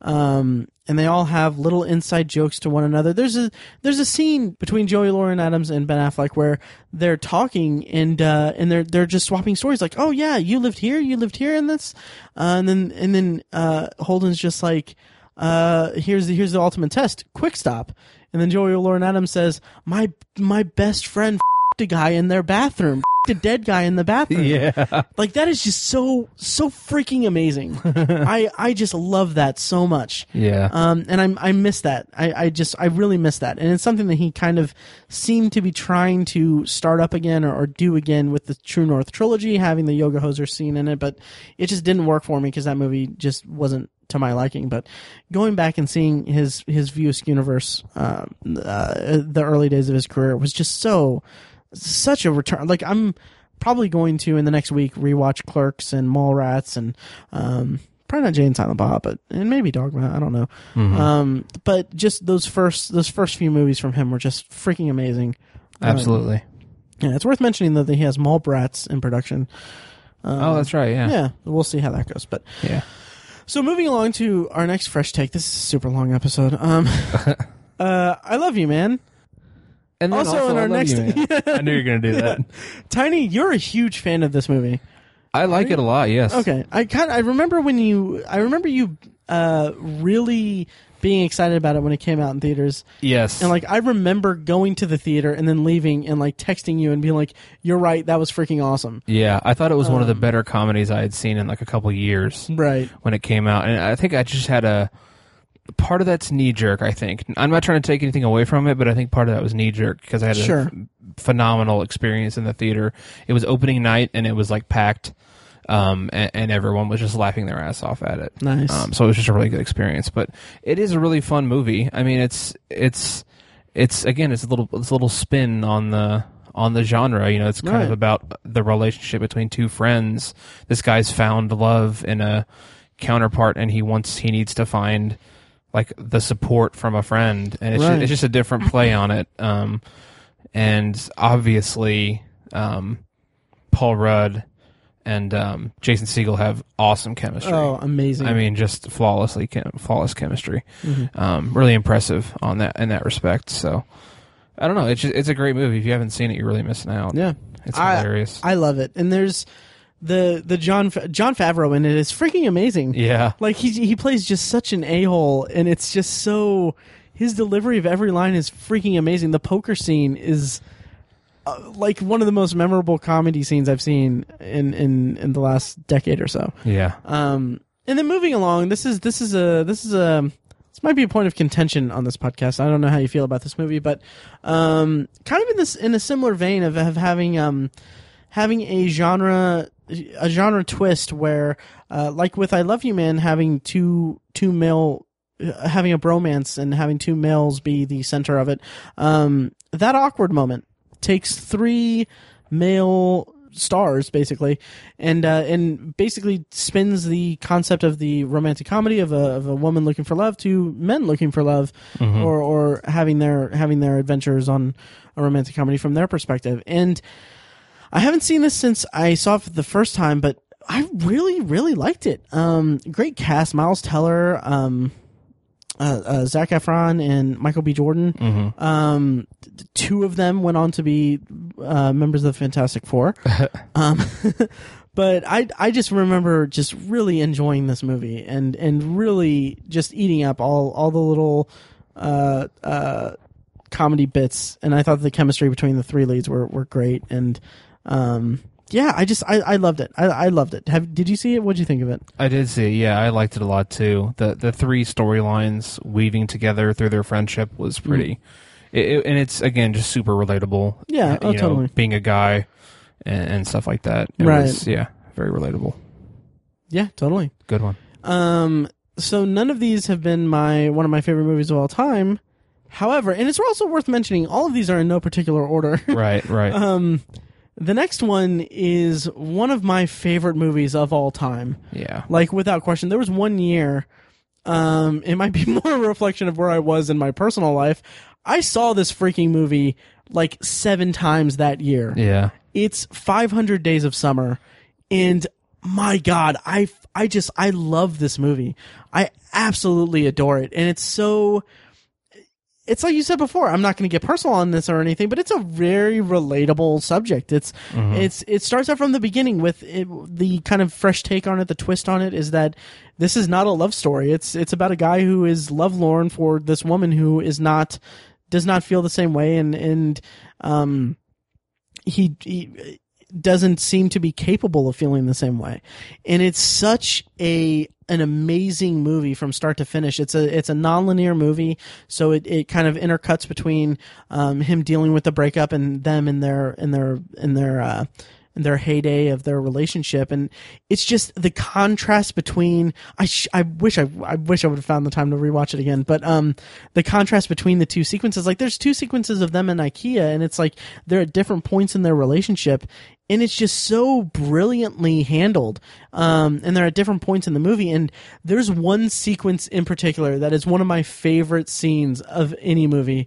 It's the, uh, it's the, it, it's one of the greatest depictions of, um, it- it's one of the most realistic depictions really of, um, of a feeling that, that people get um, it's the expectations versus reality segment where it's a split screen. Um, uh, Joseph Gordon-Levitt is going to a party, and the left side of the screen is his expectations for the night, and then the right side is the reality of the night. And uh, it's and it's all set to Regina Spektor's song uh, "Hero," and oh my god, that scene is just unbelievably amazing. I freaking love it. And the way that the the movie itself, the the way that the story is handled, the and and the chemistry between um, Joseph Gordon-Levitt and Zooey Deschanel is just incredible. Like this movie, I can't like it's one of it's it might even be one of my Desert Island movies actually. Wow. So yeah, it's one of my favorite movies of all time. 500 Days of Summer. Tiny, what did you think? Uh, I also love it, and I I don't have quite the same affinity for Mm. it as you do, but I think it's one of the best romantic comedies of all time. Of course you don't, because you're happy. True. that is true. That is true. Jesus. But yeah, I think I think you know you use the word contrast, and, and the movie is really about contrast and and balancing between those two up low and high periods of a relationship, and it, it's just it, the movie's about balance, and it's balanced perfectly. It's like a perfectly balanced movie. It's so well done. I, I agree. Um, and, and Zooey Deschanel has that that like kind of perfect dream girl kind of thing going. right. She's a this- manic pixie dream girl. Manic Pixie Dream Girl. Yep. she has that going in this movie. Um, a- and she's awesome. I think also women are a big fan of Joseph Gordon-Levitt Well, yeah. for understandable reasons. It's not only women. Um, but and we talked about with with Annie Hall, we talked about how the opening of a movie is very important in this in this genre. The opening of 500 Days of Summer is so first of all, it's incredible. It's another Regina Spektor song actually. Um I can't remember the name of it. Um Us, I think. Uh I remember this cuz like Us and Hero are like the only two uh, Regina Spektor songs I listen to because they're they're part of this movie. Um, but it starts with just scenes of of like uh, of the characters as kids di- at different points, and then um, I think before or after that or before that there's a black screen it just says uh, this this movie is is fictitious it's it's not based on anyone in particular and then um, and then it says something like uh, something like especially you Jenny Beckwith you bitch or something it's just I, I love that That's awesome. um, and it's it's just oh my god, I freaking love this movie so much. It's definitely definitely one of my favorite movies of all time. nice. Yeah, definitely. um, yeah. Is there anything else we need to say about it? Because I, can go, I can write an entire like twenty page, whatever. do it. Call my. So anyway, um, uh, so next up on the list is Forgetting Sarah Marshall, which I threw in kind of at the eleventh hour, um, because it's more of a, I guess, more of a breakup movie, and it's, I mean, it's a romantic comedy, but it, It it's kind of in a class by itself. Yeah. Um, Jason Segel is fantastic. I, I love uh, uh, Kristen Bell, and uh, Russell Brand is Russell Brand before everyone kind of Yeah. knew Russell Brand Exactly. or like hated him. Uh, so like he's the perfect amount of Russell Brand in this movie. And then there's that one scene with Jonah Hill. We have Mila Kunis. It's it's a really great like um location rom com movie because it's it's it, the location of setting it in Hawaii and and having that tropical atmosphere kind of lends lends uh lends this fish out of water story or not even fish out of water story just kind of like this it heightens the awkwardness of it like the way that i'm describing this movie right now Right. um, yeah. Um, but yeah, and it's just it's it's fantastic, and and it's something that's there, there's somewhat of a relatability to it, uh, I guess, because I Yeah. mean everyone's in this situation. Like I personally, on a very personal level, can relate to the scene where Jason Segel, after having uh, been dumped by Kristen Bell, goes to Hawaii and he goes to the hotel and he sees her there, and it's like. I can so relate to that feeling. Like, Yeah. there's a scene where he's where he's like he's thinking like he asks I think he asked Mila Kunis how he looks and then she's like yeah I look fine or whatever and then um he just says under his breath he's like he's like I wish I wasn't wearing this fucking shirt it's like yeah I've I've been there man I know exactly how you feel Yep. and then he breaks the ice with by saying uh what he's like she's like Peter what are you doing here and he's just like uh he's just like I came here to murder you I'm here to murder you. it's like yep that's that's when I knew I loved this movie That's one of the best lines ever. absolutely So funny. oh yeah I think this movie also, in my book, is is one of the better rom coms of all time. nice I, I just love the perspective of it. It starts with a breakup, and the guy is trying to get over it. Like that's that's really unique, and it's it's so personal to Jason Segel as the the writer Right. the writer of the movie that like it just it's beyond relatable because it's real. Like this is how he felt. This is the stuff he went through. Mm-hmm. Like it's it's almost like he's not even telling a story. He's just recounting what he went through, and that gives it a level of authenticity that sets it apart right really, really well. And the movie's just hysterical. I, I love the movie. Yep. Speaking of um, autobiographical romantic comedies, I'm throwing a curveball here, but I just realized it's Sleepwalk with Me. Yeah, Um, I don't know if you'd, I don't know if you'd really call it a romantic. Well, yeah, romantic comedy. to- Totally, to, yeah. an extent, yeah. Yeah. Um, I I love that movie too. I have a signed DVD of it from signed by Mike Birbiglia and from uh, Joey Bag of Donuts. Yeah, um, Joe after seeing uh, after seeing after seeing Mike Birbiglia live, um, Yeah. the week before my girlfriend at the time broke up with me. um, but uh, yeah, I, I I love that movie, and I'm so excited for Mike Birbiglia's next movie. Um, yeah, yeah. Uh, so I'll, I'll throw that in there to this list. Uh, do you have any thoughts on it? yeah, I agree. Also, just a huge level of authenticity that really Yep. set it apart. Mm-hmm. Yeah, Very, uh, very Woody, Woody Allen esque, Mhm. uh, which I, I appreciated. Uh, next up on the list, and then and then we'll kind of run through the last three after this, uh, really briefly since you haven't seen them. But uh, Silver Linings Playbook. I haven't seen this movie since the first time I saw this movie, and the first time I saw this movie is when I first loved the movie. yeah, Um, so it's kind of it's kind of tough to gauge my feelings on it now, but it's I mean it's it's a very very well done movie. Um, really great performances from Bradley Cooper and Jennifer Lawrence, and then um, just the depiction of um bipolar disorder and it's i don't know how authentic it is or anything but it, it sold me on the character's story and it sold me on the uh, chemistry between the characters um very well actually and Yeah. um yeah so what did you think of silver linings playbook yeah. It's it's it's so wildly eccentric that it's you can't take your eyes off of it. Yeah. Um, it's it's watching. It's like watching a slow motion train wreck. right Um, I, I think it's. I don't want to say it's not a rom com, but I think it's more drama. I think it's more drama with with comedy interspersed throughout it. yeah Um, but I don't think it should be taken off the list or anything. Right. Um, I, I love the movie too. I think I've only seen it twice. Mhm. Um, but it, it won some Oscars, and I totally wanted it to win some of those Oscars. right Um, I, I- I really love this movie, and it's one of the only reasons why I have the amount of respect I do for David O. Russell because I think I think the sporadic nature of the characters played into his style Mhm. really well in this movie, and he has yet to recapture that again because Yeah. I, I think he has a bit of a sporadic filmmaking uh, tactics, Mhm. and I think his other movies don't mesh well with it. But this one was perfect for it. Yeah, So- and he he does a lot of like character based stuff. Yeah. um, kind of to the to the uh, detriment of story uh, at times, and it it Yeah. really lent itself very well to this movie. Yes. Um, yeah, and so the last three of the fresh takes category are uh, three movies you haven't seen. Correct. I haven't seen any of these. Okay, so I brought this one up as the uh, this generation's when Harry met Sally um, in a, an extended potpourri episode. I don't remember the number offhand, but it's the one where I talked about Indy Film Fest last year in July.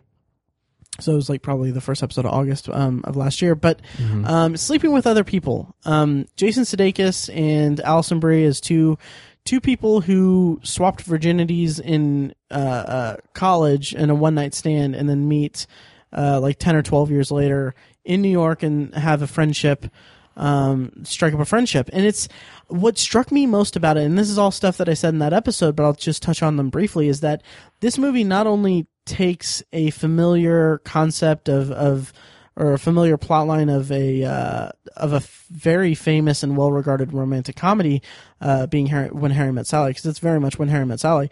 Uh, but it transports it to an era or a time period where there's a lot different about being in your 20s or, or your late 20s and dating, and it's something that I connected to. There were several several instances where um, things were happening to characters or characters were um, involved in uh, situations or, or specific to dating and uh, relationships that either I, I hesitate to say I've been in, but like either I've I've I've known people who have been in similar situations. Um, and I haven't revisited it since seeing it last July, but I've been I've been eager to. It's available to rent on, on Google Play and, and iTunes and all that stuff. Um, and uh, I'm kind of curious how how my feelings about it are going to hold up because I saw it as the opening night film of Indy Film Fest, so I kind of had that atmosphere atmosphere um, uh, aiding my perception of it a bit. But it's it's stuck with me even to this day because it's it's a really well done well done comedy. Um, there's a couple tropey things in it, like there's in every R-rated comedy these days, there's a scene where the characters are on drugs because that's what R-rated comedies do these days. Yeah. Um, and the ending, the ending, I didn't really have a problem with, but a lot of people have a problem with it apparently. But I didn't have a problem with it at the time. So, um, but it kind of does go into a different direction. But I highly recommend sleeping with other people. And I highly recommend sleeping with other people. In the movie. Um, that's I don't know how I'm going to cut that. Anyway, um, it's it's really good. It it the memory of it has held up well. Um, and then the next one is Obvious Child, which I think I've talked about on the podcast before. Um, it's Jenny Slate's movie about a stand-up comedian. It's a, it's a uh, it's a romantic comedy that takes place in the I think two weeks that Jenny Slate's character has to wait before she can get an abortion. Yeah. Um, and it's a very it's an abortion romantic comedy, and that's that's a fresh take by Yeah. my book. Definitely. Um, yeah, and and there's some really good character stuff between her and um, the male lead, who I can't remember his name, but he played one of the new interns in, on the last season of The Office. Um, yeah, so so that was great. And then the final one on this list um, is They Came Together. Uh, you haven't seen this one, Have not. man. That's you're gonna have to watch this. Yeah. It's uh, it's David Wain's uh, romantic comedy spoof movie with uh, Paul Rudd and Amy Poehler and a, a a bunch. Pretty much anyone that's worked with David Wain before is in this movie in some capacity, and it's so. It plays on the tropes of the romantic comedy so great. It's like there's one scene in particular, and then and then we'll wrap this up quick. Um, that's what she said. That's so dumb. Anyway, don't even, don't even. Um, uh, there's one scene in particular where um, Paul Rudd is hanging out with his friends, and they're playing basketball. They're just shooting hoops, and it's like each character. It's like it's like Kenan Thompson, Ken Marino, uh, uh, Jack McBrayer, and I think one other person, and each one is just like a different uh, archetype of a romantic comedy best friend character Okay. and it's like in the in the the style that they say it in or the style that they that the dialogue is in it's just like they're so t- they're talking openly about it. it's like um like uh Ken Marino shoots a basket he misses every single one and every single time he shoots the ball it's uh, he says swish um but he says something like well the meaning of love is to get laid and then I think Kenan Thompson says something like yeah listen to uh, you shouldn't or you shouldn't listen to uh and then he goes he basically breaks down that trope and by saying um i can't remember exactly what he says but it says something like the the uh late bloomer or late 30s or early 30s guy who's only obsessed with getting laid and, and all that. And then it goes through each character's advice to him and they sum it up by saying that. And then um i think i think Jack McBrayer says something like uh yeah so so take all of these together and then and then form your own opinion it, it's just the way that it's written is much better than i'm doing it justice but it's it's just that that biting satire of the genre is something that i loved and I've, I've seen it several times. Um, I think it was my honorable mention on my honorable mentions list for 2014. Um, but it's it's a great movie. It's a great movie. It's they came together Nice. and uh, yeah, and and that about does it for the list. But I do want to give a quick mention to Fourth Man Out, which is somewhat of a rom- romantic comedy. Um, it's I saw it at Heartland Film Festival last year, and it's available to rent on iTunes and Google Play and all that stuff now. Um, it's a really good coming of age movie, romantic comedy movie about a guy who on his 24th birthday com- comes out to his friends who are like super bro I use the word bromophobic Yeah. where they use a lot of gay slurs and and just they kind of like kind of like oh you're so gay like kind of like bro Yeah. broing out um and it's about them dealing with the political correctness or or how to handle being friends with a gay person not in a disrespectful or or homophobic way but it more of in a in a post PC age or something like that Gotcha. and and there's the rom com thing. The reason why I'm um, bringing it up here is that there's a great, great like um um um underlying storyline or, or there's a great plot line involving the main character discovering like this is the first time that he's that he's openly dating as a gay man and it's he, there's some growing pains. He goes on a string of really horrible first dates and like it's stuff that's universal for any any um gender preference person or or uh, no matter your sec- uh, sexual preference like these are relatable scenarios. Like i've been in that situation before with women that i've dated for sev- several times uh, in those examples. And it's something that i just really appreciated. And I, I love it. It's called fourth man out. That's fourth with four th like the letter the number four. Numerical, right? that's yeah that's yep so yeah so that's our that's our discussion of romantic comedies. I have a few that were under debatable but we don't need to really touch on them.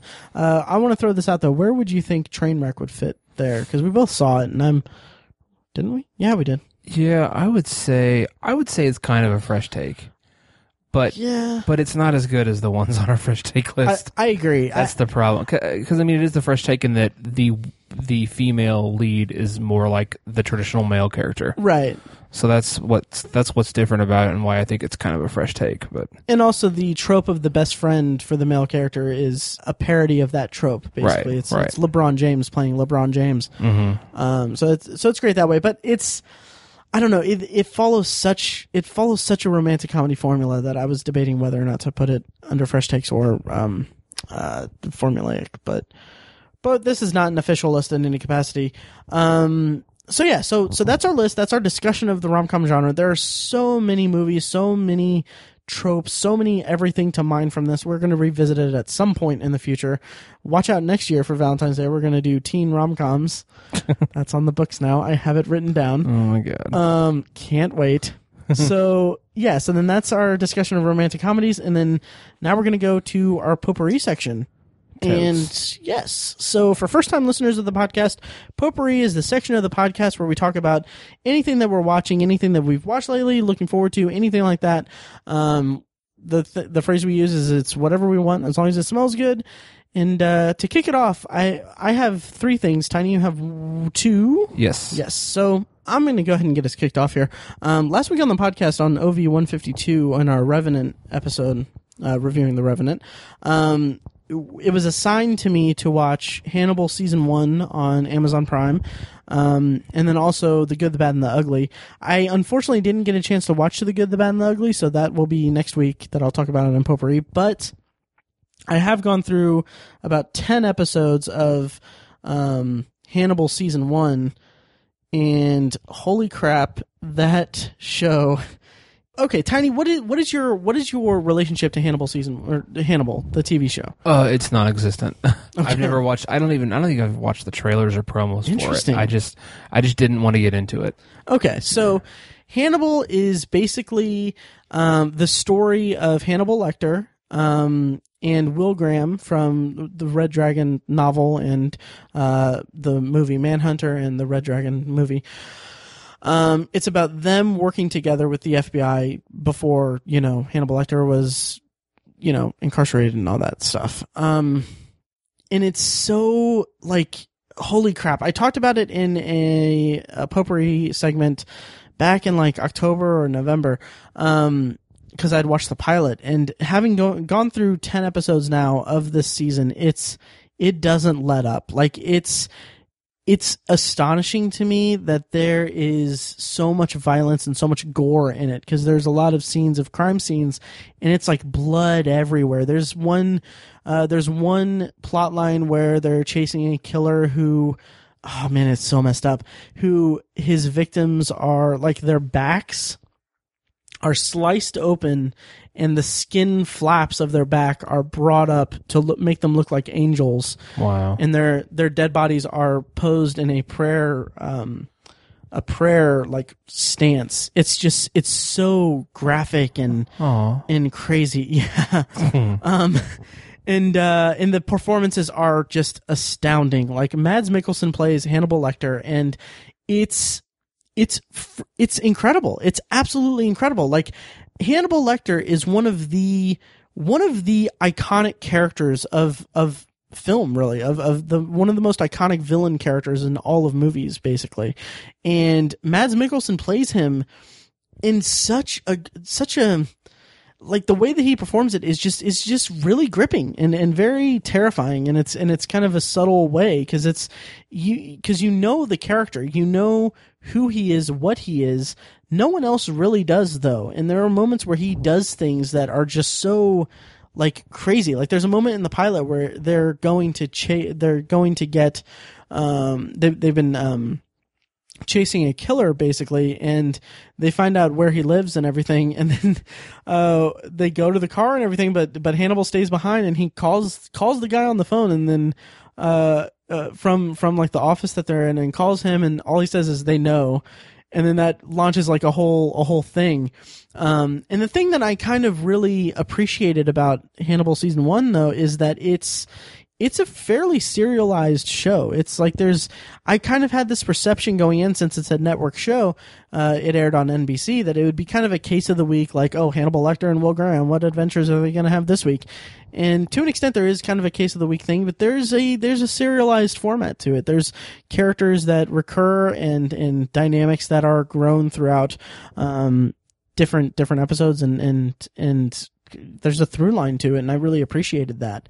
Um, and having said that, there's also, um, f- first of all, Hugh Dancy plays Will Graham, and he plays this kind of like he's he's he's Will Graham, who who he's very um, empathetic to to um, serial killers, basically. Like like he can he can imagine what's going through a psychopath's mind when they're committing a murder, and it's very emotionally draining to him because he experiences what the what the killer experiences and there's some really great sequences where he's basically like there's kind of a, a wipe um, effect that goes on on the screen where he'll be looking at a he'll be looking at a scene and then the the screen will wipe and then he'll be in the scene before the murder and it'll show him doing the murder.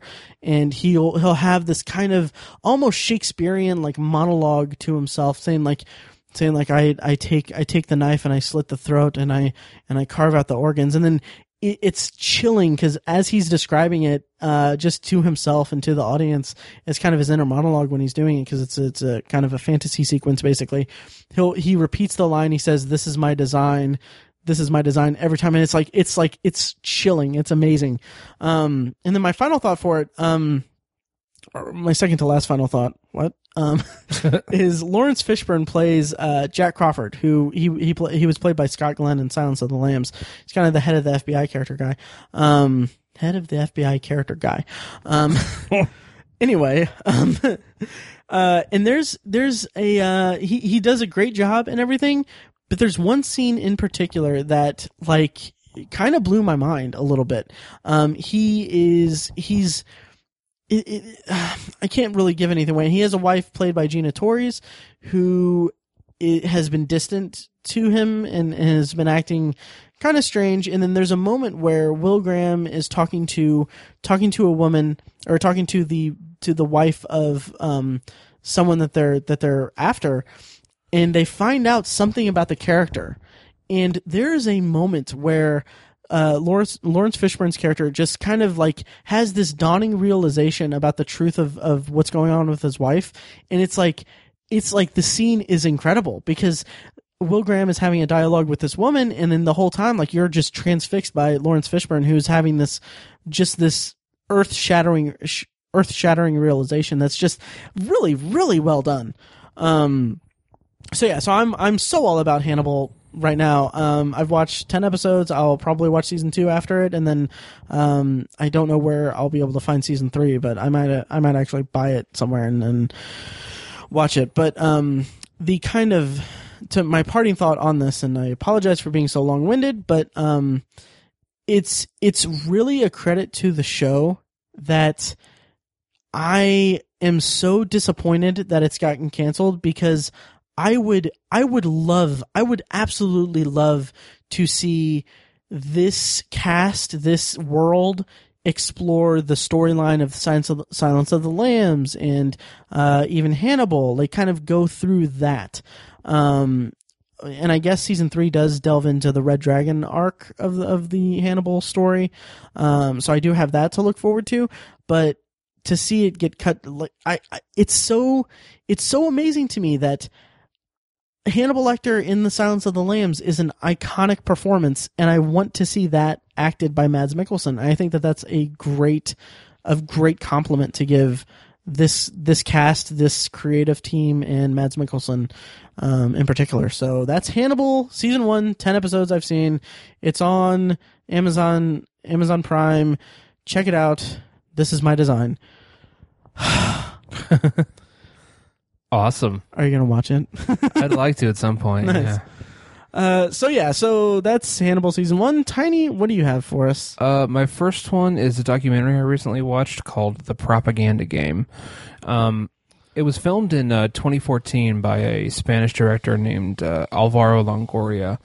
Um, basically, he was granted an a quote unquote all access tour of North Korea, which is a very difficult thing because you know that's a that's a highly highly secretive, closed off um, communist country. Uh, pe- Right. you, you can't you can't just go to North Korea. Like you, you have to be you have to get permission from their government from their government, and it's a really tricky thing to do, um, especially if you have a camera. Um, and so this guy was guided through uh, Pyongyang, the capital of North Korea, for I think a little over a week, um, and and was taken to the demilitarized zone, and he uh, got to tour some of the uh, famous landmarks in Pyongyang, and he got to interview anyone he wanted to. Um, it, it was it was just a really fascinating um, all access kind of again in quotations all access kind of uh, documentary.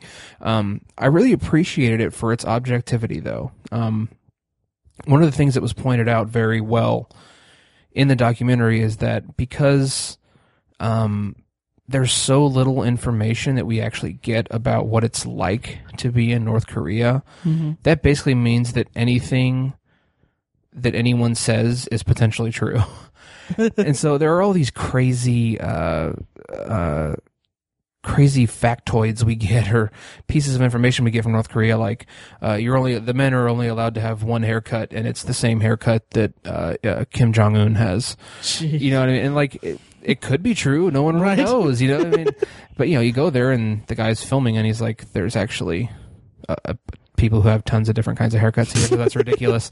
Um, there was the the story that the one of like the number two guy in the in the uh, um, North Korean government um, was executed by basically tossing him to a pack of dogs. Turns out to be hugely untrue. Like news news companies, news uh, organizations around the world reported it as fact, but it was actually false.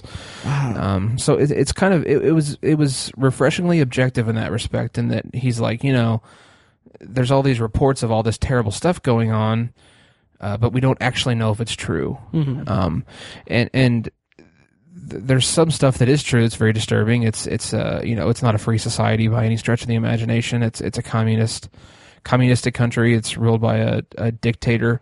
Um, it's actually really funny. The country of North Korea, um, their the their leader is actually dead. Um, Wow. the first one, Kim Il Sung, I think, was the first dictator. He's technically the leader of North Korea. Um, his grandson, uh, Kim Jong Un, I believe, who is the current uh, dictator or whatever of uh, North Korea, is just a placeholder for his grandfather, basically. Wow. It's kind of a weird factoid. It's Huh. like that's that just kind of demonstrates how screwy it is over there. Um, but this this documentary was cool. I, I, I really appreciated appreciated again the, the the objectivity of it and the fact ha- the the fact that it's really about it's not about how weird North Korea is. Mhm. It's about how they use propaganda to shape their perception amongst their own populace, which is really interesting because I mean, everyone in North Korea is brainwashed without question. Like they absolutely are.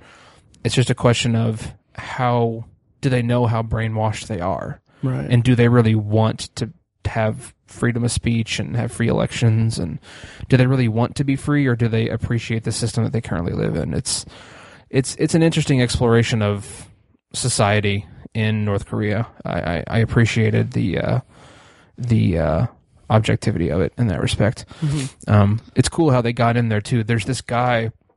He's the only foreigner who works for uh, the North Korean government. He's a he's a Spanish guy. He, he was born in Spain and just basically immigrated to North Korea because he wanted to be part of a communist society. And Huh. he's like one of their best PR people because he's a, a foreigner who chose to adopt their way of life as opposed to being forced into it, if you will. Okay. Uh, so he was a really interesting person to to explore and to look at. I, I was he, he's a fascinating guy. They could have made just a documentary about him. Um, So that was kind of their in into the country, and I, I'm glad he's there because it was a, it was a very very fascinating thing. That country is just amazing. Their their precision and their their attitude and just, it, it's it's crazy because every single scene every single like landscape or establishing shot everything is spotless. Really? there's no trash on the ground. Uh, there's no homeless people. There's nothing broken. There's no leaves on the ground. The grass is cut to a perfect level. It's everything is precisely perfect. It's Mhm. just a really and you know some people theorize oh it's just a show they knew there was a camera coming so they they Right. staged everything that's kind of a common theory it could be true it might not be who knows but it, it was a fascinating thing to watch i'll put Hmm. it that way um, it's about an hour and a half it's on netflix i recommend it and that's called the propaganda Game. the propaganda game How does it stack up to uh, the the the interview? Uh, they actually mention it, and they really? actually mention Nice. it in in the movie. Um, Hmm. uh, it's it's kind of funny. Um, and you know the people they mention it, and and the the Spanish guy, I forget his name. Um, he he has he has an interesting point. I mean, I'm not sure I agree with it, but you know he has the point that the reason why they boycotted it so hard and saw it as a border as like an act of terrorism in their eyes is Mhm. that you know they were depicting a living active leader of a country and you know the things that happened to him in the movie would be an act of war and it's like that's that's why it's satire that doesn't translate is because Mhm. it's a living acting leader of a country i can understand his perspective i think it's silly Right. because freedom of speech should not, is not something that should be you know hamstrung Right. um at least not in my book um but i can understand where he's coming from i'll put it that way Um, Yeah. that sounds. I'm. I'm. I'm. I may actually check that out. Um, yeah cool Yeah. I may actually. Actually watch something that you you recommend. um, I'm so sorry. Um, uh, so so my next potpourri is this will this will be brief. Um, the Coen Brothers' latest movie, Hail Caesar. Nice. Um, yeah. So I've the last couple years I've uh, or, yeah, the last couple years I've had kind of a standing tradition um to this is gonna sound so lame.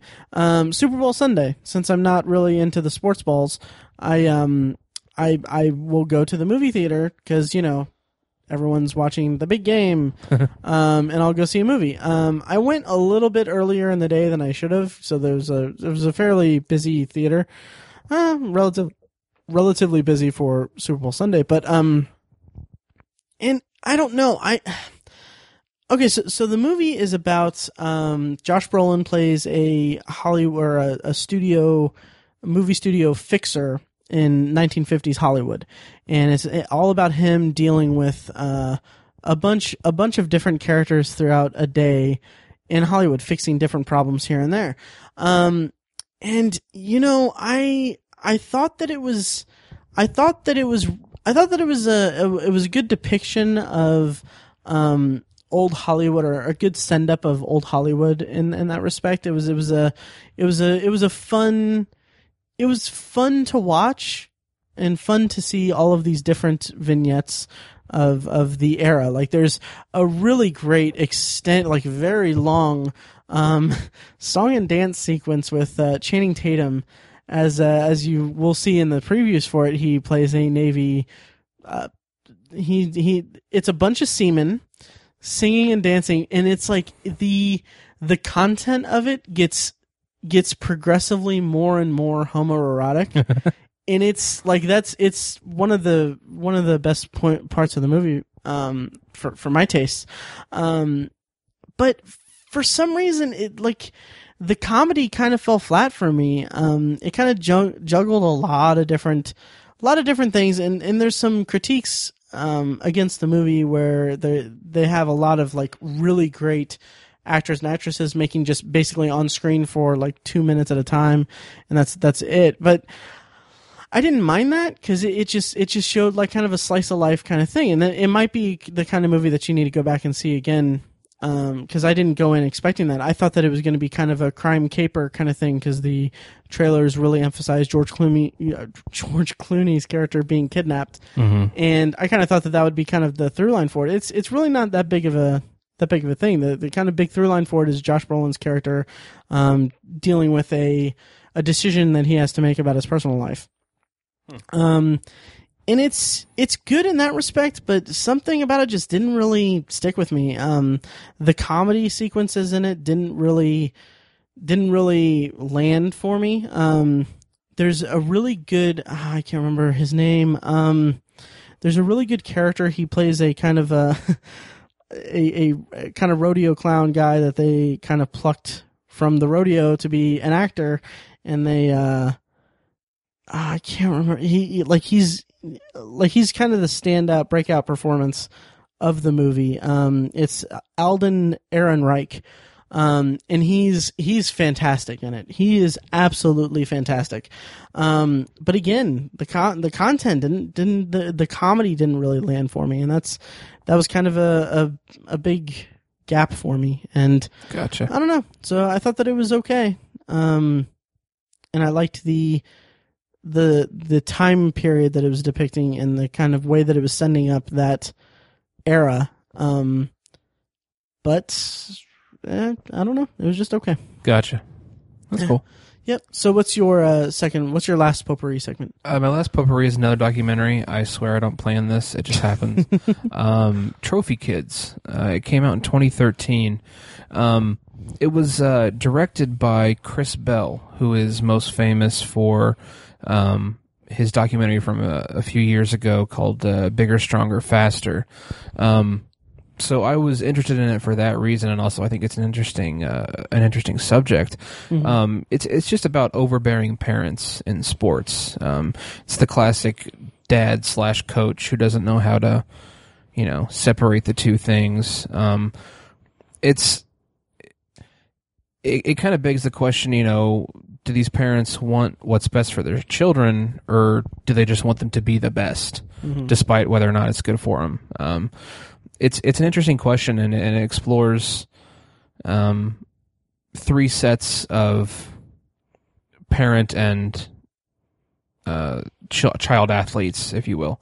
Um, and and they're kind of varying degrees. Um, it's it's really re- remarkable how much time and money people will spend on their children's athletic futures, uh, regardless of how talented they are. Because there there's one kid who uh, specializes in basketball. He plays in Southern California in high school and. He, he's a good basketball player, but uh, his dad thinks he's good enough to go to like a Division One school like Georgetown or or IU or something like that. But he's I mean he's really not. He's just not good enough to to be that. But his dad pours tens of thousands of dollars into his training over his high school career. Uh, and he ends up getting a scholarship to a to a college, but it's like a I think it's like a Division two college or something. It's it, it, it's it's great because he's he's a good basketball player, but he's just not going to be he's never going to be great at it. Um, and that's that's just an interesting it's an interesting dynamic to watch because all of us can. I think I think most of the audience can see the writing on the wall, but his dad is just convinced that he's he's the next John Stockton or whatever. Um, it's it's it's an interesting thing to watch. Um, it, it wasn't a really great documentary. Um, I mentioned Bigger, Stronger, Faster. That is a fantastic documentary. Um, I don't know if it's on Netflix. I think it used to be that is a really really good documentary and, and i think what makes that so good is the fact that it's it's personal to chris bell. It's literally literally, literally about himself and his family. Um, so that's why it's it's so it's so personal. He intertwines himself into the story and the the thesis he's trying to state. Um, the question he's trying to answer is so personal to him that it makes it a great documentary. Whereas this he's really not even in it. Um, he he doesn't insert himself into it. It's not about his family. I think maybe he can re- relate to it a little bit, but uh, I don't know. It, it lacked that personability and that uh, that passion that was in Bigger, Stronger, Faster. Um, that's a far better documentary if you can find it somewhere. It is on Netflix. Is it okay? I highly recommend it. That's a fantastic documentary. Um, but yeah, this was just kind of lacking. I think it. Uh, I think it was a little inconclusive. Um, I don't think it really answered the big question.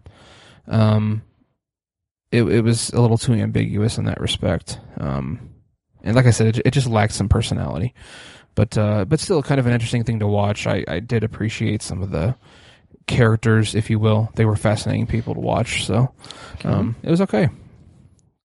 Cool. That is uh, Trophy Kids, which I I saw that you I saw your check in of it on um, Letterboxd, and I was really excited to hear your thoughts on it because uh, it's been on my queue for a while. Um, so yeah, that that's cool. Um, Yep. to round out potpourri uh, for me, I also watched uh, the Finest Hours, which I don't really need anything to really uh, don't really need to go into any depth about it. But it's basically about uh, it stars Chris Pine and a bunch of different bunch of different actors, bunch of different accents.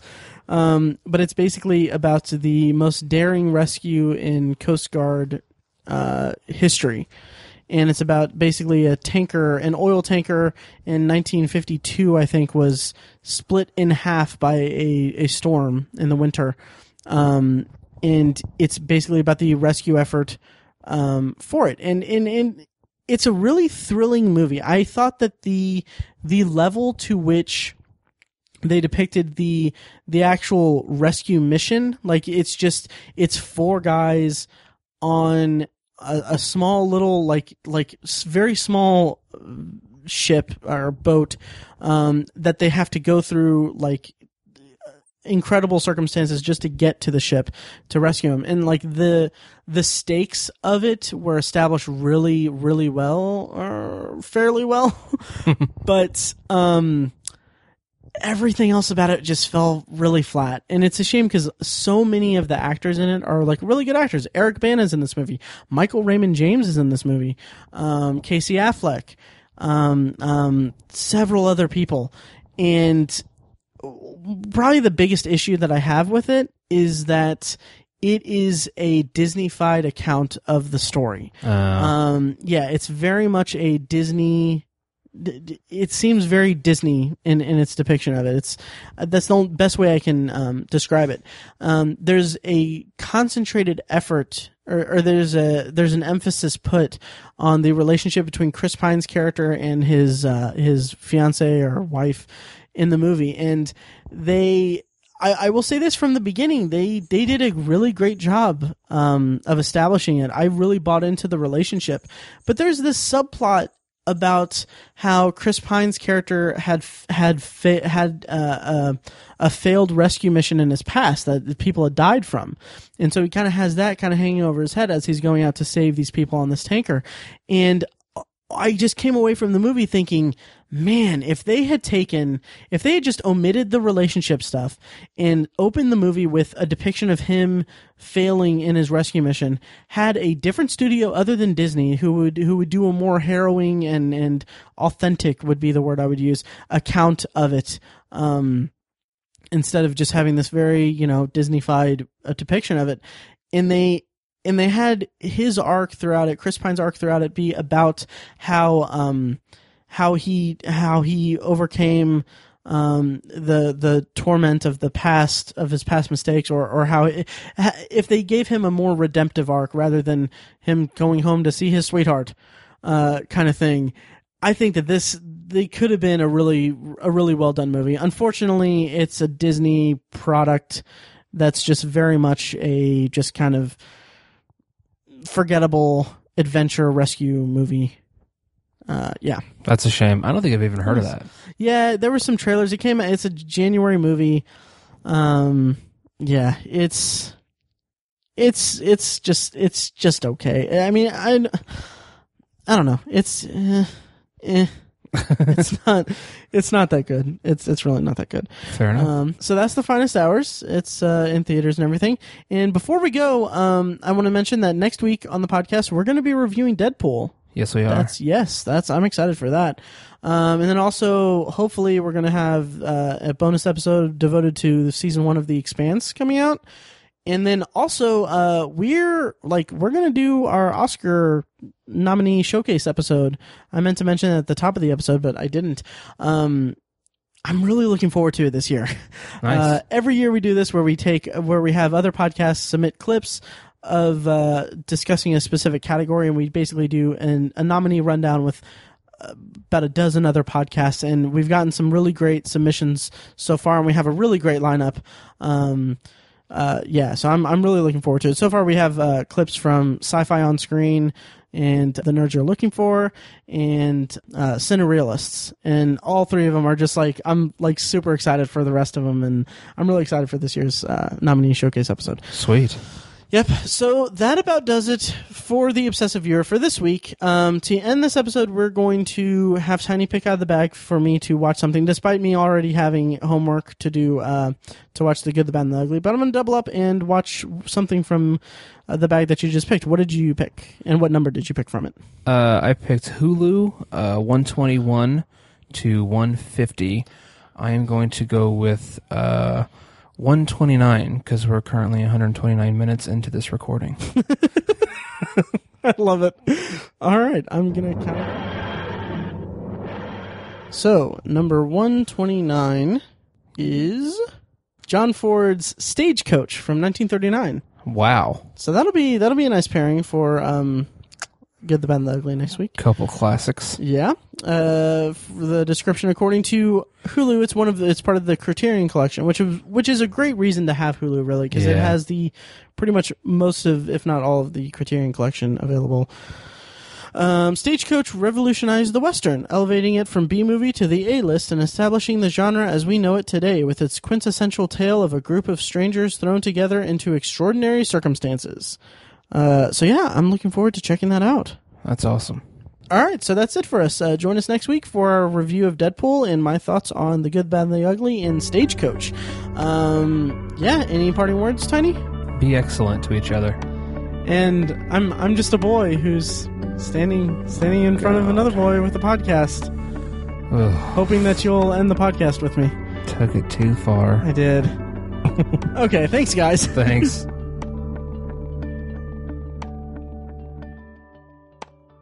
This is the obs- wait. Hang on. How do I start it usually? Welcome to you. Welcome. There we go. Welcome to the Obsessive Viewer. We're a weekly movie and TV. Thank you for listening to The Obsessive Viewer, presented by ObsessiveViewer.com. You can find more of our episodes at ovpodcast.com, and you can subscribe to the show on iTunes, Stitcher, or your preferred podcast app. The Obsessive Viewer's theme song is An Eclipse of Events and is provided by Loudlike from their EP Mistakes We Must Make. You can find that and more great music from them on iTunes and like their Facebook page at facebook.com slash loudlikemusic. Any and all feedback on the podcast is encouraged. You can email the hosts individually at Matt, Tiny, or Mike at obsessiveviewer.com or send an email to the podcast in general at podcast at obsessiveviewer.com. Check out the Obsessive Viewer blog at obsessiveviewer.com where we post movie and TV reviews and the occasional editorial about the business of entertainment. You can also like us on Facebook at facebook.com slash the obsessive viewer and follow us on Twitter at obsessive viewer, at obsessive tiny, and at I am Mike White. If you want more obsessive content in your life, check out our sister site, obsessivebooknerd.com, for book reviews, author spotlights, and a general celebration of reading.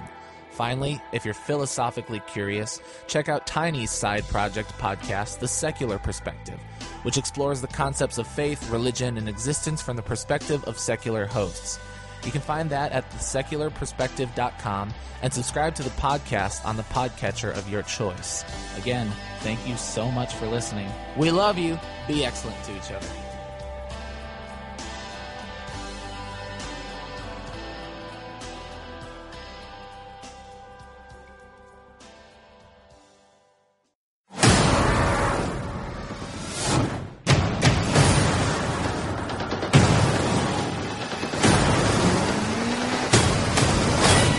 God, that's Matt Damon.